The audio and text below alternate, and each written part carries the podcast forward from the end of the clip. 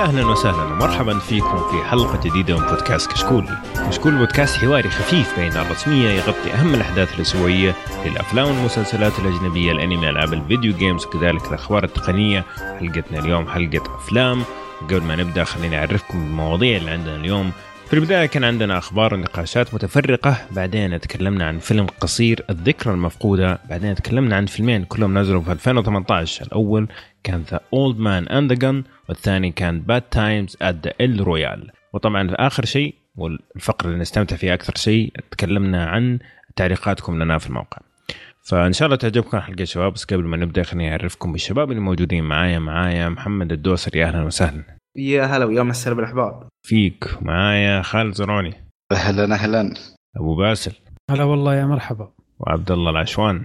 هلا وسهلا هلا والله أبو عمر. هلا فيكم جميعا. آه طبعا آه كل عام وأنتم بخير قلنا الحلقة الماضية لكن آه في أشياء شيقة إن شاء الله جاية في كشكول ولا؟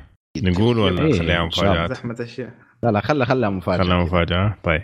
على العموم لا تفوتكم الحلقات لكل البودكاستات اللي راح تنزل من يوم 21 ليوم 29 طيب حيكون فيها مفاجآت. ما حنقول لكم إيش؟ تفاجئوا معنا كذا نسوي لكم ثريلر شوية لكن حلقات أقسام كشكول جميعا من 21 إلى 29 حيكون مختلف تماما عن اللي أنتم متعودين بطريقة أو بأخرى فتابعوها كلها. حتى لو مثلا في بودكاست في العادة ما تتابعوا تابعوا ممكن تتفاجئ بشيء يعجبك. وبالنسبة آه معلش بقول شيء أخير قبل ما نبدأ ليوتيوب عارفين ساحبين شوية إحنا. وفي سبب الحقيقة. ما ادري إذا أنتم تتابعوني أنا في انستغرام ولا لا لكن قاعدين نشتغل على استوديو جديد. وتقريبا قاعدين نحط اللمسات الأخيرة. فصراحه في عندنا كم فيديو جاهز لكن قلنا خليها مرة واحدة بعد ما ننطلق ال- الأستوديو إنه ننزل كل الفيديوهات مع الفيديوهات الجديدة اللي راح نشتغل عليها. فيصير إيش؟ الحماس حماسين يعني. فمعلش آه، أعذرونا شوية على التأخير. طولنا عليكم في الغيبة على اليوتيوب لكن إن شاء الله الرجعة تكون ممتازة. طيب شباب جاهزين الحلقة؟ جاهزين إيش الحماس. البايخ هذا؟ أيوه. جاهزين؟ جاهزين جاهزين لا، لا، ما عليه. جاهزين. ما عليه طيب نبدأ بالأخبار حاطين لي أيوة أول خبر خلينا نشوف ما قريت أخباري أصلا طيب يقول لك IMDb يبغوا يطلقوا خدمة أوكي والخدمة هذه زي ما تقول آه، خدمة streaming مدعومة بالإعلانات أوكي. يعني مو شرط إنه تكون فيها اشتراك لكن تكون مجانا لكن في نفس الوقت حتكون فيها دعايات يعني تمشي. يعني تقدر تقول يوتيوب إلا شوية يعني. طبعا الفكرة ما هي سيئة حقيقه إنه يعني يكون في أشياء مجانا خاصة لو كانت تشتغل برا أمريكا ومش في أمريكا. ويكون فيها طبعا مو شرط إنه يكون فيها الأفلام الجديدة لكن حتى لما يكون فيها أشياء مثلا تراثية تستحق المشاهدة ليش لا؟ ولا يا شباب؟ إيه، صحيح. اي لأنه من جد تعرف ال- الأفلام الكلاسيكية مرة غالبا. لو شخص حب يتفرج عليها ما عنده إلا طريقة واحدة للأسف لو ما كانت متوفرة على streaming services اللي هي. مثلا آه، امازون أو نتفليكس فما عنده إلا حل واحد واللي هو القرصنة. ولكن لو مثلا آه، موقع IMDb وفر لك الخدمة هذه حتى لو كان بإعلانات فأتوقع إنه شيء يعني ما ما هو بطال يعني. أيوه. طبعا أعتقد وإحنا آه بتاريخ نزول الحلقة حيكون موجود already إذا ماني غلطان. آه وحيكون في أشياء زي أشياء تلفزيون زي Fringe و Heroes آه في أشياء زي كذا وفي أفلام زي The Last Samurai وراح يكون في كمان برامج IMDb هي مسويتها بنفسها يعني تحت مظلة IMDb زي ال IMDb show Casting Call والاشياء هذه. أتوقع راح تكون أغلبها أشياء خلف الكواليس أو أشياء لها علاقة بصناعة السينما أكثر منها مو مسلسلات مسلسلات فقط. إيه محمد كنت بتقول شيء؟ اي لا هو شيء طيب حتى إحنا لو تذكرون قبل فترة مم. كنا نتكلم عن انه حتى يوتيوب كان يبي يطلق بعد خدمة مشابهة زي زي كذا آه ما أدري إذا تذكرونها قبل كذا شهر أو شهرين تكلمنا مم. عنها إيه، صحيح. آه حلو حلو جدا انه يكون في منافسة كبيرة لكن أيضا ما ودنا إن نشترك في 20 خدمة عشان نتابع كل شيء نبيه يعني مثلا الحين من المشاكل اللي نواجهها في نتفلكس انه والله أو والله في شبكة ثانية ماخذة حقوق آه، المسلسلات الفلانية فإحنا ما نقدر نعرضها الا بعد سنة ما أدري شنو. فتضطر إنك مثلا تشترك في خدمة واثنين واثنين وثلاثة وأربعة آه، ويعتبر إلى حد ما يعني أنا بالنسبة لي شيء مزعج خاصة إنك أنت تبي تدير هذه ال- ال- يعني هذا ال- ال- الشيء بشكل إنك يعني تكون اقتصادي وفي نفس الوقت إنك يعني تبي المحتوى اللي تبغاه. فنبي نشوف كيف يعني مع الوقت هل إن آه، يعني هذا الشيء بيكون من صالحنا أو ضدنا ونشوف إن شاء الله خير يعني بس. هو ال- ال- ال- ال- البرنامج نفسه ولا البلاتفورم اللي يطلقونه هو هو ببلاش ولا؟ أيوه آه، بس آه، بس يدعم الدعايات يعني هاي إيه. ال- بس شو المشكلة يعني آه، ما أدري أنا مو فاهم نقطة محمد يعني لا لا لا أنا أتكلم عن ال- عن ال- المنصات بك... يعني إن بشكل عام ما... يعني. آه، إيه. بشكل عام. إيه ما ما, ما أتكلم عن هذه المنصه بالتحديد يعني. لأنها لا. كثيرة الحين بتشوف آه، نتفلكس ديزني ش- داخلة في السوق امازون HBO مرة كثير يعني. لو تشترك مثلا في كل واحدة ب 10 دولار وصلت الحين مبلغ ضخم. ومتوزعة يعني. هذه صراحة سلبية جدا.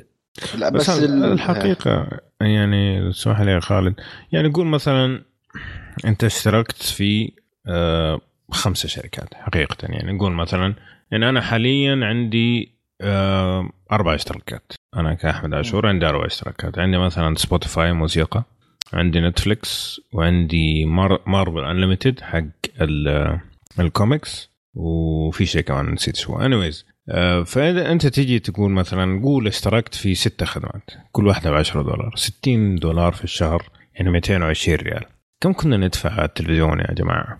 أنا كنت أدفع في ال OSN ما يقارب 330 ريال شهريا. امم وهذا أنت قول ما إذا. تبغى كل هذه الخدمات يعني قول مثلا أنت بس تبغى ال- المسلسلات فممكن تشترك بس في أربعة ولا في ثلاثة.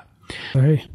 ف فوجود الأشياء هذه بشكل رسمي بدون قرصنة وبدون قروشة وتورنت ومدري إيش مبالغ تعتبر زهيدة. يعني أنت قاعد تتكلم على ناس قاعدين يعطوك محتويات بملايين الدولارات ب 37 ريال. يعني لو تروح بوفية تدفع لك ممكن 15 ريال بس على كبدة ومدري إيش. ف ففعليا يعتبر مبلغ آه صغير مقبول. يعني. نعم. صح. يعني حتى يعني لا تضربها في مثلا سابقا. حاليا لا زالت بعض الشركات مثلا أو اس ان لا. زالت أسعارهم مقارنة في الخدمة اللي يقدمونها ومقارنة في في الشركات الثانية أو الشبكات الثانية. آه، بيعتبر يعني مقارنة مثلا قارنها في نتفلكس مم. المبلغ اللي تقدر تدفعه في نتفلكس والمكتبة اللي موجود على نتفلكس مقارنة زي ما قلت لك في OSN يعني ما يعتبر شيء يعني 40 ريال أو 37 ريال هذه آه، يعني زي ما قلت يا أبو عمر وعجبني صراحة المثل الجوعان حقك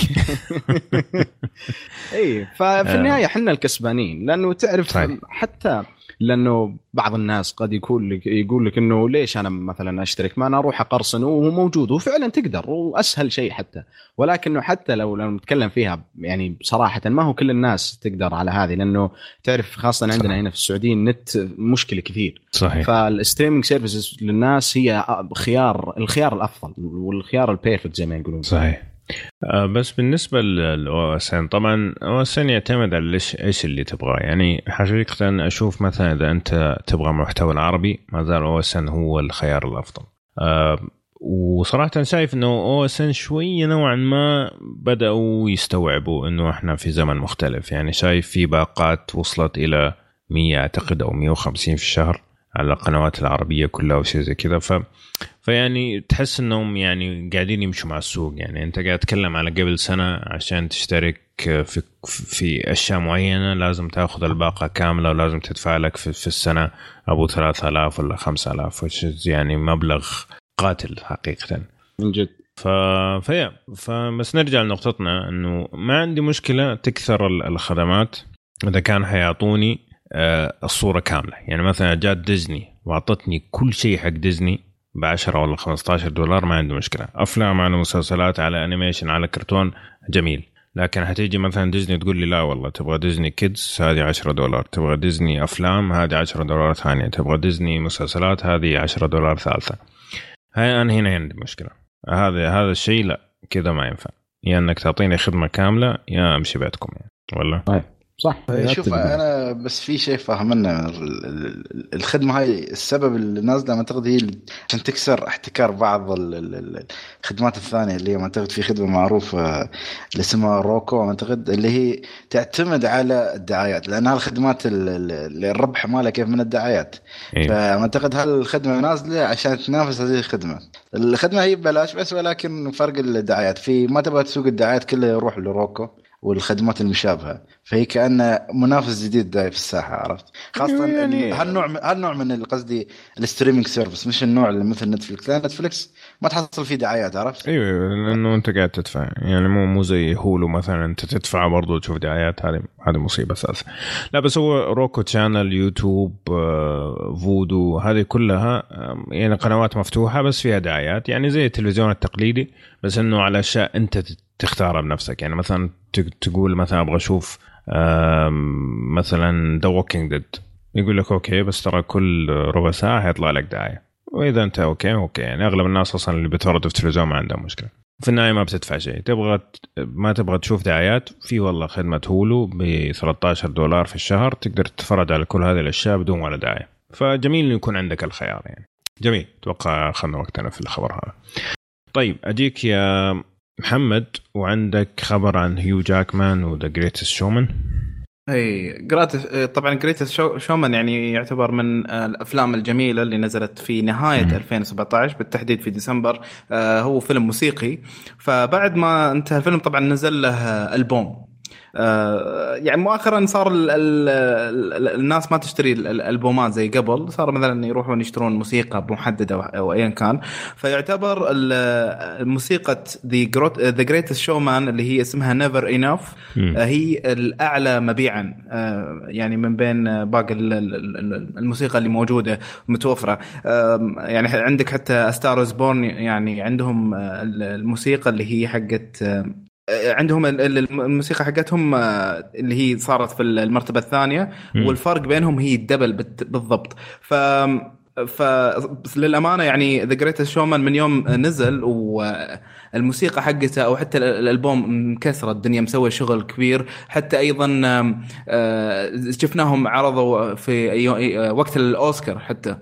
ف يعني هذه أيضا زي ما تقول صايرة نقطة إضافية لهم انه حتى تسويقا للفيلم، الفيلم نفسه يمكن ما أخذ صيت كبير بسبب أنه يعني يعتبر أوكي فيلم جميل وممتع وكل شيء بس ما يعتبر قوي جدا آه لكن أيضا الموسيقى لا لعبت دور لدرجة إنهم حتى الحين حاليا آه في 2019 بيبدون تور.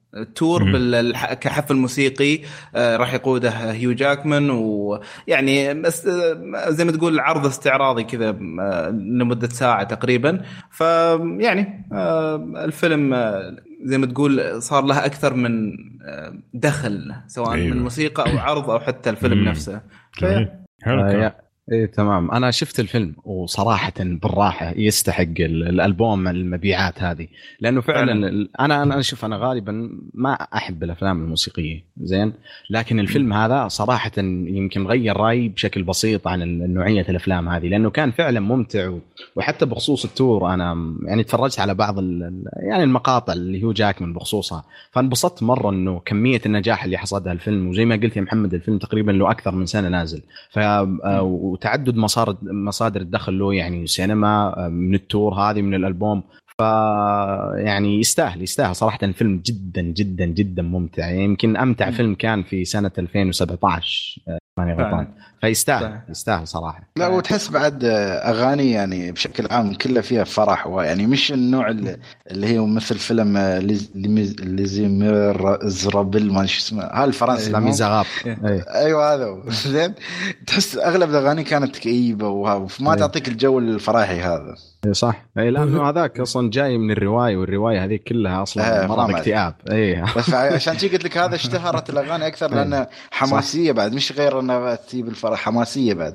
صحيح. تعطيك شوية جو الفرفشة وهذا بعد. صراحة هيو جاكمان أبدع في فيلم البؤساء هذا اللي تقولون عنه الفرنسي اللي اسمه Misérables وما أنا ما شفت صراحة Greatest آه، Showman بس إنه إذا هو نجح في فيلمين يعني أداء ممتاز لأنه موسيقيين حتى شفت له أكثر من لقاء وبرامج يغني. مع إن صوته ما هو ذاك لكن شكله أبدع بالافلام الاستعراضية الغنائية. لا لا أبدع طبعا أبدع. اي طبعا في بعد نقطتين يعني هذا غير الكلام هذا. الألبوم نفسه حق The Greatest Showman سووا زي ما تقول جابوا أكثر من فنان و... ونزلوا ألبوم كامل آه، ألبوم جميل صراحة. اسمه The Greatest Showman Reimagined أظن أو شيء زي كذا اسمه. آه، موجود على iTunes وصراحة يعني نزلته يعني مؤخرا وجميل جميل جدا. آه، غير هذا طبعا هيو جاكمان لمح أن إحنا مستعدين إن إحنا نقدم مرة ثانية في الأوسكار لهذا السنة. ف والله تجربة تجربة عام 2010 تقريبا كانت ممتازة صراحة يوم كان ال host. هيو جاكمان يعني أدى أداء حلو في ذاك ال host يعني لو أعطوه مرة ثانية ممتاز جميل جميل حلو الكلام طيب آه لسه ما شفته حقيقة يعني دائما أبغى أشوفه وما أدري كذا حاجة تصير وما أشوفه لكن موجود في الليستة إن شاء الله اللي يا رب تخلص يوم من الأيام. طيب آه خالد عندك خبر عن جيمس وون؟ آه جيمس وون زعلان يا جماعة. طبعا هو مخرج فيلم أكوامان بس آه، زعلان ليش؟ لأنه يقول لك آه، هم متجاهلين المؤثرات البصرية في الفيلم وما ترشح تقريبا ولا شيء. واحتمال مشكلة لما أنت ما ترشح للجولدن جلوب فاحتمال كبير إنك أصلا ما تدخل الأوسكار. فهو عبر عن غضبه ويعني كان له تصريح ان أيوه حزين ما بقول شيء ثاني. زين آه، كان حزين بس هو في النهاية أثنى على الفريق هاي. قال لهم يعني لولا أن فريق المؤثرات البصرية ما كان موجود الفيلم نفسه أصلا ما كان بيشوف النور يعني لأن أصلا الفيلم كله يعتمد على المؤثرات البصرية. فقال يعني هالجهد يعني صح أنكم ما بتحصلون أي جائزة بس في النهاية مثل ما يقول لك آه، العشاق. جائزة معنوية نعم. آه، يعني الجمهور هو نفسه اللي بيحكم على هالشيء. فانت شو رأيكم يعني اللي شاف الفيلم؟ شوف آه للأمانة أنا already يعني okay حتى لو إن الفيلم آه ممتع بصريا بس ك graphics صراحة أنا يعني أنا كان عندي مشكلة، أنا أول ما طلعت من الفيلم كنت أقول يعني بطخاتي كنت أقول له ترى في مشكلة آه، في ال graphics، تحس إنه موجود graphics، لأن تحس بأبعاد الفيلم، يعني تحس بأن اللي اللي مثلا الممثل اللي مثلا قدام الشاشة تحسه شوي مفصول عن الخلفية. هذا طبعا ناهيك عن المشهد الأخير اللي بالفيلم. يعني فعليا فعليا ممكن الناس يقول لك هذه ملحمة. معلش بس هذه خربطة. معليش. يعني آه، ممكن ان يعني زحمة الأشياء هذه آه، معجبة البعض. لكن فعليا أنا قاعد أشوف خربطة. ما قاعد أشوف شيء أصلا. لأن تشوف الحاب كذا داخلين في بعض. ما ما, ما انت فاهم شيء. أه، تحس ان في زحمة اشياء قاعدة تصير بس ما انت فاهمها. أه، ف فال graphics أنا احس انه في بسبب انها يعني التفاصيل حقت الاشياء اللي قاعد تطلع على الشاشة مو واضحة ممكن هذه هي المشكلة. يعني هذه طبعا بالنسبة لي من وجهة نظري يعني. أه، ممكن أكيد في أحد ممكن يعترض يقول لا والله ما okay ما عندي مشكلة بس أنا شخصيا أنا. أول ما طلعت من الفيلم قلت لا في مشكلة بال graphics على طول. لا أنا متفق وياك يعني خاصة في نهاية الفيلم بس العالم نفسه اللي مبني أصلا على ال graphics والأشياء آه اللي هو أتلانتس يعني شيء خرافي صراحة يعني. لما تشوفه حتى بصريا شيء حلو. خليك من المشهد الأخير هذا بروح فيلم هندي يعني. بس نتكلم عن الأشياء العالم نفسه اللي بنوه من المؤثرات البصرية هاي. فما أدري إذا أنت شفته يعني. بس بس أنت أقول لك يعني أول أول ما ينزل Blu, Blu-ray ركز ركز بالنقطة هذه. أنا أقول لك إياها ركز فيها. أنا مو قاعد مثلا أحاول أفرض رأي معين لا. مثلا آه. أقول لك ركز بهالنقطة. بتحس إن ال ال الشخصيات مفصولة عن الخلفية. ترى مو بس أتكلم عن أكوامان ترى حتى مثلا أفلام دي سي الثانية تحس بهالفصلة هذه اللي مفروض إنه يكون منسجم يعني الخلفيه مع اللي موجود قدام كلها تصير منسجمة كأنها كذا قطعة واحدة. آه فما ما أدري الصراحه يعني أنا أنا ماني قادر أوصل الشعور نفسه اللي كنت أحس فيه وقت ما كنت أشوف الفيلم. بس ما أدري عن الشباب اللي شافوا الفيلم. أنا والله ما شفت الفيلم بس أصلا إيش إيش فيه غير Ant-Man و Avengers أفلام فيها يعني visual effects يعني عليها الكلام. okay طيب Black Panther آه هو كله تقريبا أفلام superheroes يعني في ما أذكر صراحة يعني غير The Hobbits لا لا لا أقصد السنة هذه يعني أه. يعني غير الثلاث أفلام هذه حقت مارفل إيش فيه؟ فأحس إنه أصلا ما يترشح غير إنه مسألة سواء كان محبوك أو كان ممتاز المؤثرات البصرية في الفيلم لا يعني أشوفه ما في ذيك الخيارات كثير أصلا عشان إنك تستبعد فيلم زي هذا فهمت؟ يعني في عندك كان في Star Wars Solo في عندك Ready Player 1 في Mowgli صديق أبو عمر. في مرة كان المفروض يستاهل. Wrinkle in Time مثلا. Fantastic Beasts ف...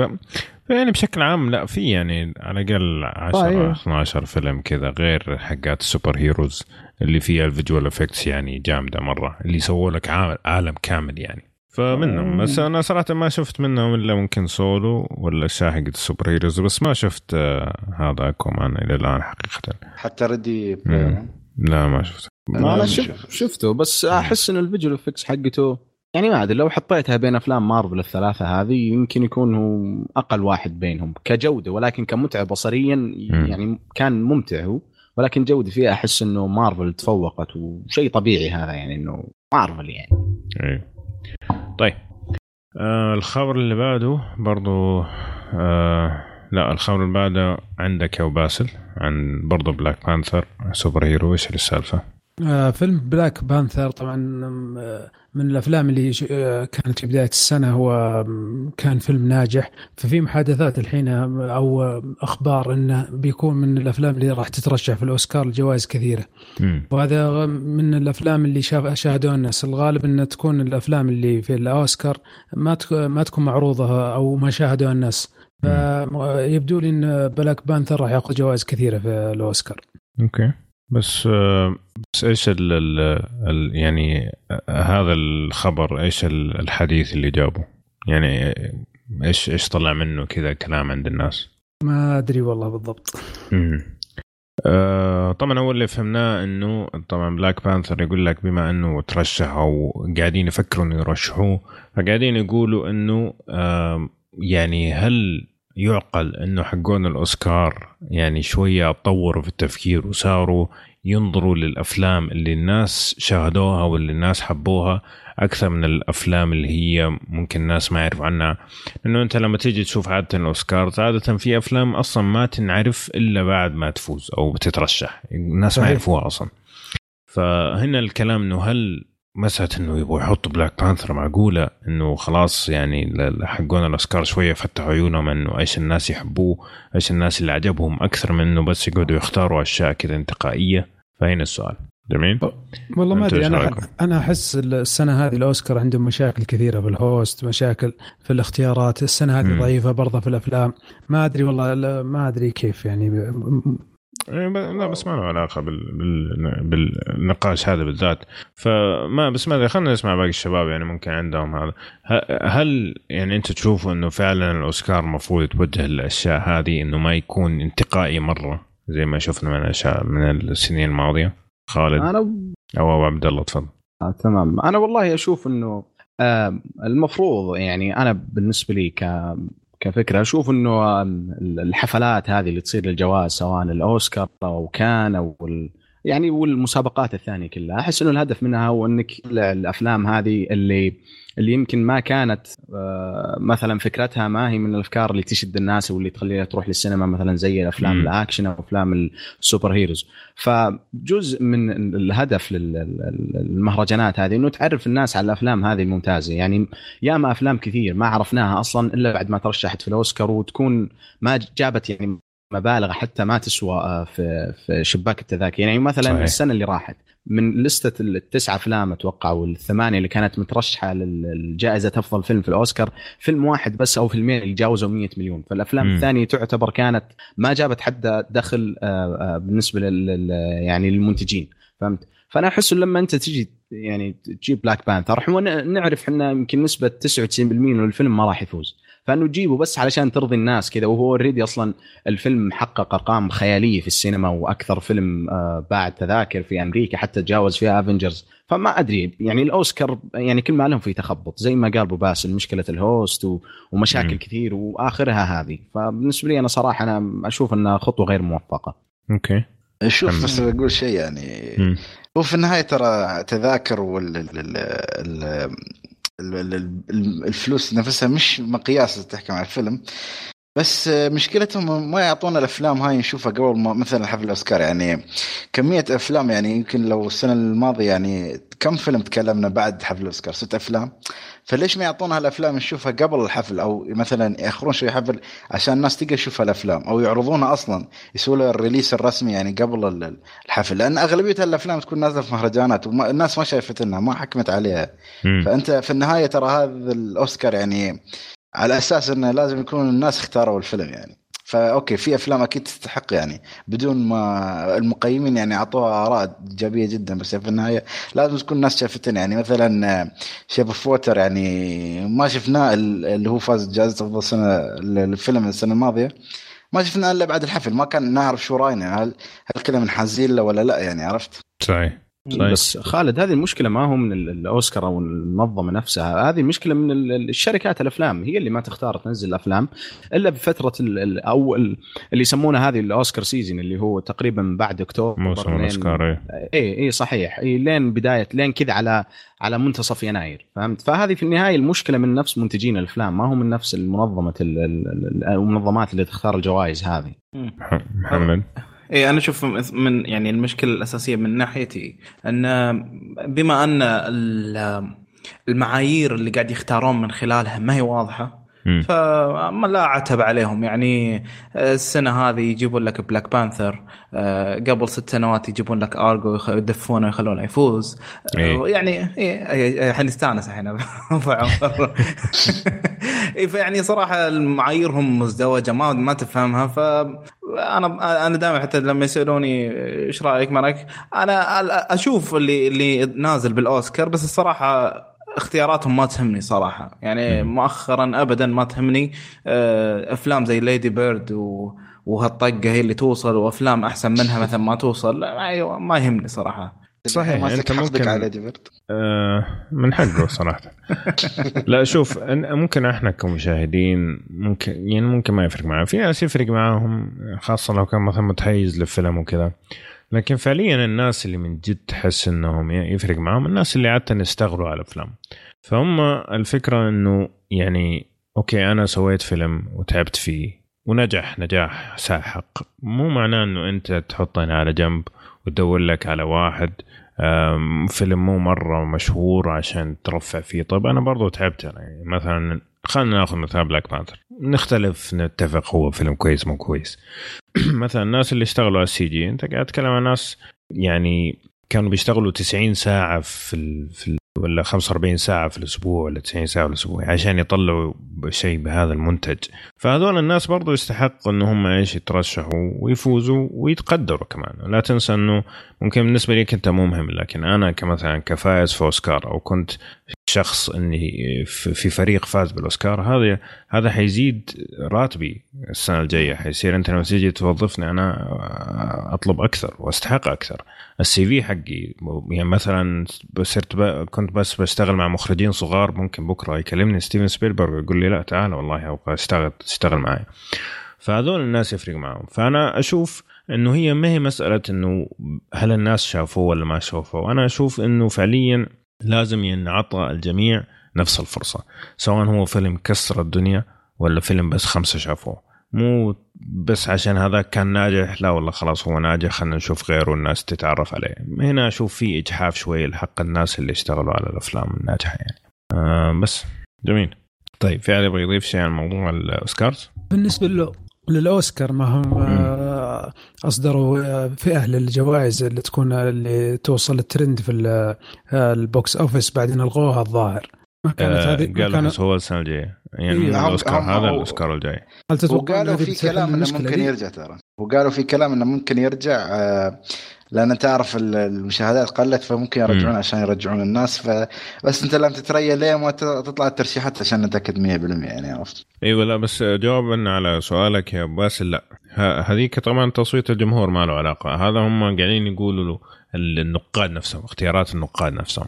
هم اللي قاعدين يطالعوا في أشياء زي Black Panther وكذا يعني. طيب كذا خلصنا من الاوسكار نروح ل ال Golden Globes طبعا كان موجود الأسبوع الماضي أعتقد انعرض آه، فعبد الله قول لنا إيش السوالف حقت ال Golden Globes نعم. طبعا ال- الأسبوع الماضي انعرض ال Golden Globes ويعني وفازوا اللي فازوا اللي فازوا وخسروا اللي خسروا. يعني سواء نتفق أو ما شاء الله نتفق. شكرا جزيلا. طيب. إيه. آه، طبعا كان في أشياء كثير صارت في ال Golden Globes ولكن قبل ما ندخل في العميق من أبرزها كان إنه جيف بريدجز فاز في احد الجوائز التكريمية اللي هي مسجلة ب باسم الممثل آه، Cecil B. DeMille أتوقع اللي هي جائزة يعني تكريمية للمسيرة مم. الفنية لمسيرة مم. ممثل معين وفاز فيها آه، جيف بريدجز طبعا هي ما فيها أصلا مرشحين هو يختار آه، يتم اختيار أي ممثل واحد إيوه عادة آه. ال- الجوائز التشريفية تكون لشخص مم. يعني محدد ما تكون بين عدة أشخاص صحيح إيه إيه ففاز فيها وصراحة يستحق مع إنه أنا يعني آه، عندي يعني بعض التحفظات على بعض أدواره بس إيه. آه، إيه ما أدري وش لا وحتى لما قالوها كذا ذا دود في الحفل قلت يا ليل عموما بس لا بس والله يستحق يعني على الأفلام لا والله ال- يستحق نعم. صحيح يعني هو بعد ممثل قديم يعني يعتبر مثل إيه. مع كلست ك- هذا إيستوود يعني. والناس يعني يمكن توفاهم الله يعني فما شاء الله عليه يعني لا نعم. وواحد من أفلامنا اليوم كمان هو بطله. إيه صحيح. مم. طيب آه خلينا ندخل حاليا في الجوائز. وأولها كانت وأكبر جائزة اللي هي كانت آه أفضل فيلم دراما.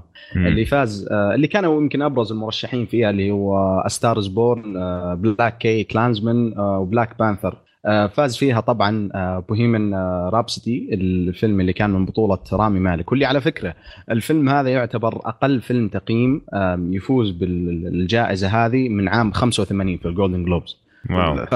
أي والله. فيعني كان حتى أصلا صدمة الناس إنه كيف فيلم كذا يفوز مع المرشحين اللي موجودين. ما هو إنه الفيلم كان ضعيف. بس إنه ما تعودنا نوعية الأفلام هذه تفوز. فايش رأيكم يا شباب أنتم؟ تنوع جميل حقيقة. والله شوف هو الليسته صراحة شوية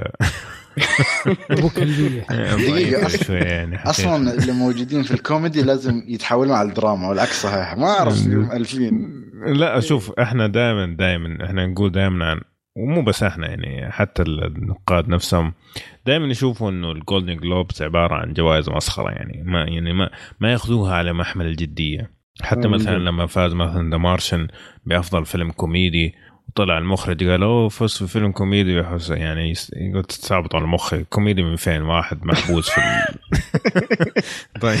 ف فيعني تطلع لهم طلعات زي كذا. بس إنه يعني بين اللي أنا ما شفت هذا Bohemian Rhapsody لكن اللي شفته منهم ما ما حد يفوز. يعني شفت BlacKkKlansman و Black Panther ما أشوف ولا واحد يستحق إنه يفوز آه، أفضل دراما. The Star Is Born ممكن. ما شفت حسيته أفضل يعني. ما أدري إذا آه. محمد متفق وياي. Bohemian Rhapsody أنا كان مفاجئ بالنسبة لي. بس أصلا Golden Globes قالوا لي Bohemian Rhapsody قعدت أضحك قعدت أقول okay تمام.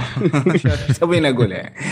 فعلا يعني Bohemian Rhapsody الصراحة يعني يكفيك بس يعني لا فيها حرق. بس يعني فيها 20 دقيقة كذا اللي قاعد تقول إيش هذا؟ هذا فيلم؟ ولا داخل لي على فيديو كليب أنا؟ والله جد والله جد. يعني خلاص too much ف ما أدري صراحة. لما تشوفون الفيلم بعدين بتعرفون قصدي بس فعلا ابدا ابدا ما هو الخيار إنه يفوز صراحة. بس يعني Golden Globes لا، بس ما يعني إيش إيش اللي بينهم يشوف يستحق؟ آه المرشحين ممكن Star Is Born والله بركلي منه يعني بالراحة. إيه. مم. بس برضه تشوف إنه ضعيف. لا لا مو ضعيف لا لا. لا Star Is Born إيه. جيد. لا لا لا بالعكس فيلم جيد وجميل قصدي إنه يستحق الجائزة. اي يستحق كأفضل دراما أكيد في السنة. يستحق اي تتقبلها أكثر بالراحة يعني حتى فيه فعلا دراما هذا م- فيلم مشتت آه، سيناريو ما هو عارف الصراحه يعني شوي صار شوي متماسك بعدين يفلت يحط لك آه، آه، مونتاجات هنا وهناك عشان يعدي لك القصة. okay هو أكيد لازم تعدي القصة بس مو بالطريقة ال- يعني رخيص المهم اي رخيص مم. صدق يعني ما okay. شوف بس وما تقول ما يعني أحيانا تحس في ال Golden Globe ما يعطيك هذا مثل دفعة حق الأوسكار ولا ما تعتقدون له أي صلة؟ والله شوف يعني إحنا نعرف إنه البشر بطبيعتهم فيهم فيهم نوع من الكسل فأنا أتوقع إنه ممكن يعني بعض المصوتين إنه يكون okay فاز Golden Globe يلا خلاص أنا اصوت له. أتوقع مم. يعني ك كمعرفه شخصية لجنس البشر. أكيد في. في شيء زي كذا أكيد. بس بس تدري طيب. آه، يعني ممكن آه، على السريع بس ممكن المشكلة اللي واجهها Bohemian Rhapsody اللي هو سالفة ال- أن ال- المخرج آه، سحب عليهم بع- يعني لما بقى ثلث آه، ثلث آه، الفيلم باقي يتصور للحين سحب. عليهم سحبه يعني كريهة فممكن هذا اثر بشكل كبير يعني ممكن I don't والله okay. يعني كذا كذا وقف شغل وهم في نص الفيلم هي هي كذا تهاوش معهم كذا وباقي للحين يعني باقي تقريبا تصوير أبو 20 يوم أظن أو 15 يوم وسحب عليهم مرة واحدة. قام ما يرد على اتصالاتهم أو شيء زي كذا. يعني- أبوكم على أبو فيلم ذك- ذك- ذكرني في واحد أخرج أخرج Justice League ما هذا إيه. موضوعنا لا لا مسكين حرام. حرام إيه، لا لا والله معليش أنا أسحب كلامي تذكرت سالفه لا كذا ما لا، لا، يعني. انت صراحة يعني أنت villain هنا صراحة لا لا لا والله نسيت الموضوع اللي صار له عموما بس علشان خلونا نروح هو تذكر. صرفها صرفها روح يلا ترى لا. هي طلعت خالد. خالد خلينا بس إيه. عموما اللي بعده كان أفضل فيلم كوميدي أو موسيقي يعني شوف كيف كوميديا وموسيقى وما هو موجود Bohemian Rhapsody عموما اللي كانوا أبرز المرشحين فيلم The Favourite Green Book Mary Poppins Returns و Vice و Crazy Rich Asians اللي فاز Green Book إيش رأيكم يا شباب؟ محمد لازم نصفق ولا ولا ما يحتاج. والله Green لا يا أخي. أنا أنا, أنا متش- متحمس كذا على الخفيف. Green Book لا، من شوف. كلام الشباب عنه لازم أشوفه. لا Green Book حتى لو. شوف لو يدخل قائمة ويا ال- ال- الفئتين اللي هي دراما وكوميديا صدقني عادي ياخذهم اثنيناتهم. والله ما ما أمزح يعني من كثر ما هو شيء قوي يعني. فعلا فعلا. آه. بس هل كمية الكوميديا اللي فيه آم، يعني يعني ما أدري تسمح له إنه يكون متواجد في ال genre هذه أكثر من إنه يكون مثلا في آه، في الدراما؟ شوف أنا بقول لك هو في في ضحك وفي مغ... أغاني. بس ما ما أعتبره فيلم كوميدي غنائي يعني. هو في طابع دراما يعني خلنا خلنا اسير اللي لا بعده يعني. لا لا إيه، تمام الوضع إيه طيب. الفيلم درامي أصلا وفي كوميديا هو وموسيقى هي لا لا. لا شوف هو هو هو دراما إيه هو دراما بس مطعمة بالكوميديا والموسيقى. إيه. هذه يعني مش إنه موسيقي وهذا يعني فما أعرف شو يفكرون صراحة. واحس أصلا الفئه خلاص لازم يغيرونها يعني. حاطون أفضل فيلم وخلاص دراما وموسيقى وكوميديا جد، ما ينفع. الكلام يا عمي خنبق ال Golden Globes طول عمره إيش سوى؟ يعني لازم طيب. يخلوا شيء يعني إذا ما في أشياء زي كذا ترى ما في ولا أحد راح يتكلم عن ال Golden Globes أتوقع هذا الكلام يعني أتوقع إن الناس يتكلموا أوه شفت يا أخي قال لك دراما قال لك ترى ما في أي نوع من الدراما ترى. هذا كل نقاش ال Golden Globes طول العشر سنين اللي فاتت زي كذا يا أخي أعطوه فيلم موسيقي و... وترى ما في ولا أغنية ترى الفيلم هذا يقولوا كوميدي وهو أصلا فيلم رعب. زي كذا عادي. فأعتقد لو صلحوا جوائز ما في أحد راح يتفرج عليهم. ممكن. جد لا لا ال Golden Globe يبي لهم يضبطون كذا وضعهم. طيب, طيب. تمام. في أحد شباب عنده إضافة؟ لا لا. اللي بعده. طيب نروح اللي بعده. أفضل ممثل في فيلم درامي والأبرز المرشحين كانوا برادلي كوبر في Star Is Born. آه، ويليم دافو في At Eternity's Gate لوكاس هيدجز في آه، Boy, Boy Erased آه، رامي مالك Bohemian Rhapsody وجون ديفيد واشنطن من BlacKkKlansman واللي فاز فيها رامي مالك من Bohemian Rhapsody. طيب يا أخي دقيقة بس قبل ما حد يبدأ. الريوس طبعا آه، يعني كذا في الخبر حاطين صور ال- ال- الأداء رامي مالك. ما شفت تمثيله بس الجالس يلعب على الجيتار. فما أدري يعني ال Golden Globe بعد أي. كل genre وتشوف الفايز فيها تدري إن ما عندهم سالفة. بس آه بس يقولوا سوى كويس ك ك كمغني كويس. أنا ما أعرف صراحة ما شفت الفيلم. لكن يعني- أشوف ال- الناس اللي يعشقوا آه، فريدي ميركوري اللي هو المغني اللي سوى اللي سوى شخصيته طلعوا مبسوطين. يعني آه، طبعا هو بالنسبة لي أيقونة فريدي ميركوري. ف يعني شخص مو ما يتقبلوا أي أحد يسويه. لا يا تسويه زي الناس يا, يا تنقلع. فأنا شايف الناس اللي يحبوا فريدي ميركوري بشكل يعني مخيف طلعوا من الفيلم يقولوا والله سوى اللي يقدر عليه أو لا سوى أداء ممتاز. بس ما أدري محمد ممكن عنده كلام فعلا صح فعلا. بس يا يعني أخي أنا يا أخي فعلا كل. روح روح خالد. لا كنت بقول له، انت كمل نقطتك؟ أنا النقطه الثانية ما يخسر إيه محمد. أنا فعلا يا أخي يعني اللي خلاني أطلع من الفيلم مستأنس فعلا شو اسمه اللي هو رامي مالك يا أخي. تحس كل ضلع فيه كان يعني يمثل لحاله فعلا يعني تحس في كاريزما في طاقة في شغف اتجاه هذا الدور بالتحديد يعني أنا أيوه. شفته بادوار واجد لكن أيوه. في دوره هذا تحس إنه يعني كان مركز بزيادة كان شايف حفلات واجد تصرفات فريدي ميركوري كذا تحسها بالملي كل حفلة له حركة معينة سواء مع الميكروفون مع مع ت- ت- ت- شو زي ما تقول تفاعله مع الجمهور تفاعله مع الفرقة هواشه. مع الف... مع الفرقة وغطرسته كاريزما حقتها شخصيته الصعبة. ترى شخصية فريدي ميركوري نفسها. صعبة. أيوة. يعني ما راح يعرفونها إلا مثلا اي من خلال مثلا آه، رفقاء اللي هم في الفرقة نفسها. فصراحه باين عليه إنه يعني اشتغل عليها شغل كبير جدا. تمام. يعني ف- يستاهل الفوز ها؟ آه، هذا اي بالضبط. يعني أول ما طلعت قلت على طول هذا أوسكار يعني. بس. عجبتني كل طلع صراحة يعني كل بس طلع لا بس في- يعني آه، آه، الأسلم معليش يا خالد لأنه أنا عندي كنت. بقول في الفيلمين اللي هم المترشحين اللي هم ويليام ديفو ولوكا لوكاس هيدجد هيدجدز ما اسمه في الفيلمين اللي مثلوا فيهم اللي هو بوي اريست واترنتي جيتس يا أخي في حد سمع عن هالفيلمين أو ولا أي. احتماليه ترشيح لانها غريبة يعني أنا الحين أغلبية الأفلام اللي يكون إيه. فيها يعني كيف أقول لك المترشحه كدراما الممثلين آه، هم اللي يكونون كأفضل أداء. فهالفيلمين ما سمعت عنهم صراحة يبدو إنه الأفلام هذه أصلا أنا سمعت, عنهم بس اليوم يا شباب أنتم مرة ما أنتم انسينك صراحة لا لا يبدو انه في مشكلة في. صار. أنا- أيوه في إيه. كذا دي- ديلي واحد يتكلم والثاني يسكت وواحد يسكت ماني فاهم صراحة اليوم حسدونا طيب آه، أجل خلاص أنا مخ... محمد لا بس دقيقة هو؟ محمد احس شوي متأخر ما أعرف ليش آه، طيب محمد إيش كنت بتقول؟ إيه ما أدري والله نسيت مع ال delay هذا صراحة. أنا ما أدري. آه، عن إيش أصلا كنا نتكلم صراحة؟ لا قوة إلا بالله. طيب. آه، اي اي أوكي تذكرت الحين إيه ال- الفيلمين هذول Boy Erased وهذا سمعت عنهم لكن لا زلت حتى أنتظرهم يعني حتى لا بالسينما ولا حتى بالبلوراي آه مو موجودين.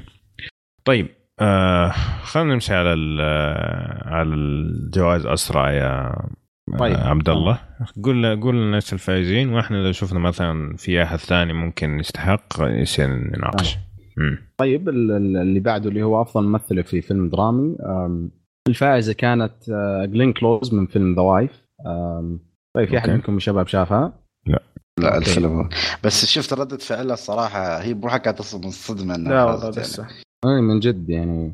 حتى على فكرة يعني بعد ما أخذت الجائزة هي تكلمت عن موضوع موضوع inclusion rider ولكن بطريقة يمكن آه، كذا sexist أكثر إنه أو sorry ما هي هذه اللي فازت في أفضل ممثل مساعد ولكن لا لما نوصل لها راح أقول لكم الموضوع. آه،. طيب تمام. آه، اللي بعده اللي هو أفضل ممثل في فيلم موسيقي أو كوميدي كان الفايز فيها أو sorry أفضل ممثلة معلش اللي كانت فايزة فايزة فيها آه، أوليفيا كولمان من فيلم The Favourite طيب شوف في حد عنده تعليق على الموضوع هذا؟ برضه ما شفته بعد ما نزل أصلا يعني. يا أخي ما تلاحظون إن أغلب الأفلام المترشحة ما حد شافها لأنه هاي المشكلة ترى. لأنها تكون دوبا نازلة. فهي إنه ما وصلتنا في السينما أو اللي ما عندهم سينما أصلا ما شافوه يعني ف هذه دائما مشكلتنا دا- مع الأوسكار وزي كذا. يعني حتى لو تلاحظ السنة الماضية تكلمنا عن أغلب الأفلام بعد الأوسكار لما بدأت تنزل Blu-rays وكذا يعني. طيب ال- ال- اللي بعده اللي هو أفضل ممثل في فيلم كوميدي أو موسيقي اللي فاز فيها كريستيان أيوة. بيل من فيلم Vice أوكي؟ آه المرشحين الباقيين يمكن أبرزهم كان آه فيجو مورتنسن آه اللي مم. كان من Green Book حد الشباب عنده تعليق على الموضوع؟ نعم. طيب اللي بعده. أفضل ممثل في دور مساعد آه، في فيلم بشكل عام اللي كان فاز فيها مهرشالا علي من فيلم Green Book وأتوقع إنه يمكن الشباب اللي شافوا الفيلم يتفقون على إنه أكثر واحد يستاهل ولا لا يا شباب؟ ما يحتاج. أكيد يعني. آه طبعا ما شفت Green Book بس آدم درايفر في Black آه Klansman كلنا اتفقنا الحلقة الماضية إنه تمثيله كان رائع صراحة. بس بعمر لما تشوف لما تشوف Green Book بتعرف. أوكي. تمام. طيب. بس Green Book هذا زي 3 Billboards السنة الماضية. لا يا لا، أنت كرهتنا لا، في لا، الفيلم بس- قبل بس- ما ينزل. شوف أنا ما بتكلم شوف زيادة صدقوني. لا لا لا بس الفرق يا أبو باسل إنه الشباب اللي قاعدين يقولوا ممتاز. مو ال- مو الجوائز والإنترنت وكذا. يعني شبابنا اللي قاعدين يقولوا ممتاز ففي فرق يعني. أشوف أنا ما بتكلم ليه ما نتكلم عن الفيلم بالتفاصيل. إيه. بس أقول لكم يوم بتشوفونه صدقني عادي ات- ات- يعني كيف أقول لكم؟ تدافعون عنه أكثر عنه يعني يمكن أنا محمد. لا لا شوف أنا زي ما قلت لك ما دام الكلام جاي منكم أنا واثق إنه راح يكون فيلم جيد إن شاء الله. بس هو 3 Billboard كان يعني الأوسكارز والناس وقاعدين يقولوا أفضل فيلم في السنة وهو فيلم فقع حقيقه طيب. حرام عليك. لا أتفق. أيوه صح أنت الناس اللي مرة عجبهم. أجل إيش قصدك؟ ما- لا أنا أقول لك إن-. لا لا أقول لك ممتاز. أقول لك إن شاء الله إنه يطلع زي Three أوكي. أوكي أوكي. لكنك لا لا أنا ما عجبني تأبى يا أبو عمر إلا وتحط بصمتك. يعني ب Three Billboards ممتاز وأحسن شيء ومدحناه و... لا، لك رجع يعني- بعد سنة يعني انت أنت يا, خا... يا أبو باسل أنت وبعض الشباب منه ما مو كلنا بس. عشان- لا لا أبو عمر ترى مدح فيه بس ما أدري إيش إيه لا أنا لا أنا قلت ينشاف وينشاف. يعني وحتستمتع فيه بس المشاكل اللي فيه مرة كثير. يعني بالنسبة لي ما أعتبره فيلم أوسكاري ولا ب... ولا بنصه يعني لأنه كان في مشاكل مرة كثير. وكان عندي مشكلة الكبيرة في في الممثلة إنها فازت. أنا صراحة شفتها ما تستاهل لأنه شخصيتها زي شخصيات كثير شفناها ليها نفسها في أفلام ثانية فما شفت فين التمثيل الأوسكاري. أنا صراحة شفت إنه هذيك اللي مثلت I, Tonya نسيت شو اسمها. مارجو كان- روبي. مارجو روبي. مارجو روبي هي اللي قاعد تستاهل السنة الماضية صراحة. على العموم آه اللي يبغى يسمع النقاش يرجع لحلقة الأوسكار نشوف أنا أنا ما أبغى أدخل في مسألة الضفدع وما الضفدع فخلي الموضوع يمشي. إيه خلاص ما. طيب اللي بعده؟ طيب اللي بعده اللي هو أفضل ممثلة في دور مساعد في فيلم بشكل عام اللي فازت فيها ريجينا كينج من If Beale Street Could Talk آه هذه الممثلة اللي كلمتكم بخصوصها هي لما يعني خلصت من الخطاب اللي قالته بعد الفيلم. تكلمت بخصوص الموضوع. أنا شدني صراحة إنه آه إنه هي من الآن ومستقبلا. راح يكون كل الأعمال اللي تشتغل فيها راح يكون آه، مقسمة 50% منها راح يكون من الرجال و50% من النساء. مم. فالموضوع يعني شد انتباهي شوي. ما أدري وش رأيكم خاصة إنه تعرف هذا تقريبا انت تقدر تقول من تبعات الموضوع اللي اللي انفتح السنة اللي راحت اللي هو الموضوع ال inclusion riders هل يعني قصده خلف الكواليس ولا؟ اي طبعا. اي اي اي إيه. الله الله يوفقها مش أقول يعني. والله والله شوف أتوقع تكلمنا الموضوع هذا كثير لكن صح. مسألة إنك تحد آه، الجودة آه، بالعرق أو بالجنس هذا هذا أكبر غباء صراحة. لأنه أنت فعليا وتكلمنا عن المخرجين مثلا اللي يرتاح يشتغل مع أشخاص معينين. يعني هذول الناس نفسهم قاعدين يشتغل معاهم من 30 سنة. وأنت تبغى تجي اليوم تقول له اشتغل مع ناس جدد غصبا عنك. طيب أنا لما أجي أقول مثلا سووا كذا هذولاك خلاص حيفهموا. هذول أنا حاجي أعلمهم سووا كذا معناه انك بابا حتسوي واحد واثنين وثلاثة وأربعة وخمسة وستة وضاع نص الوقت أنا وأنا قاعد أعلم ناس جدد كيف يتعاملوا معي أنا. قد يكون هم عندهم خبرة بس أنا طريقة عملي غير. غير إنه مثلا إنه مثلا يجيك ممكن واحد ملحن وملحنة أو مثلا ملحنتين واحدة بيضة واحدة سمراء. والسمراء أقل جودة بس إنك تمثل السمراء تحط السمراء عشان إنها سمراء بس. هل صحيح. هذا أوكي. فيعني نعم. موضوع طال النقاش فيه لكن أنا أشوف إنك تقتل الإبداع بس عشان تحقق آه، أجندة هذه أكبر مصيبة. هذه أكبر مصيبة. طيب. بصراحه أتفق معاك 100% طيب نروح اللي بعده اللي هو أفضل آه سيناريو أصلي لفيلم. آه كان الفايز فيها كان Green Book. أتوقع آه. الشباب اللي شافوا آه. الفيلم عندهم اللي يستاهل. بعد اللي بعد طيب اللي بعده اللي بعده أفضل أغنية أصلية كانت آه، ال Shallow من فيلم Star Is Born آه شباب أنا شو قلت؟ أنا أنا قايل هذه شي حلقه إنه بياخذ وخذها بس خلاص ما يا سلام. يا سلام. قوي يا. يعني حتى ال Golden Globe أحرقه. إيه،. لو ابشرك والتصنيف اللي بعده بعد أيوه تتوقع. واللي بعده يعني. أحرق أبوه. طيب خلينا نروح اللي بعده اللي هو أفضل فيلم animation واللي فاز فيها Spider-Man Into the Spider-Verse يستاهل. شباب؟ يستاهل. مراحل والله. اي أتوقع يعني كلكم تتفقون إنه يستاهل. وأنا ما شفت الفيلم صراحة وأقول إنه يستاهل لأن شكله مره مرة ممتاز. لا آه. بالراحة يعني. صراحة هو أقوى واحد في أنا ما شفت صراحة آه، ميراي ما, ما شفته. لكن ال... عن الباقي مرة فرق. يعني فعلا مستوى مختلف تماما عن كل الأربعة. طلع من نمط ال- ال- الأفلام اللي اللي يعني حتى تكرر. كجودة فيلم. حتى كجودة yes. فيلم مو بس عشان animation يعني. بالضبط yes مم. Okay. تمام. طيب اللي بعده اللي هو الأفضل صوتيات في فيلم لا. واللي فاز اللي هو ال original score. أيوه أحسن موسيقى أصلية. Okay موسيقى أصلية اللي هي كان آم، اللي فاز فيها First Man وفي مرشحين صراحة يعني أنا أحس إنه قد أختلف مع ال- الاختيار هذا. ويمكن ابرزهم Quiet Place Black Panther ما أدري إيش رايكم أنتم يا شباب؟ لا أنا أنا أنا أنا, أنا أختلف معك أنت. لأن كان لأن أنت. تتكلم عن الموسيقى. أنا Quiet Place ما أذكر فيه موسيقى يعني تذكر. Quiet كان Place اصوات ها؟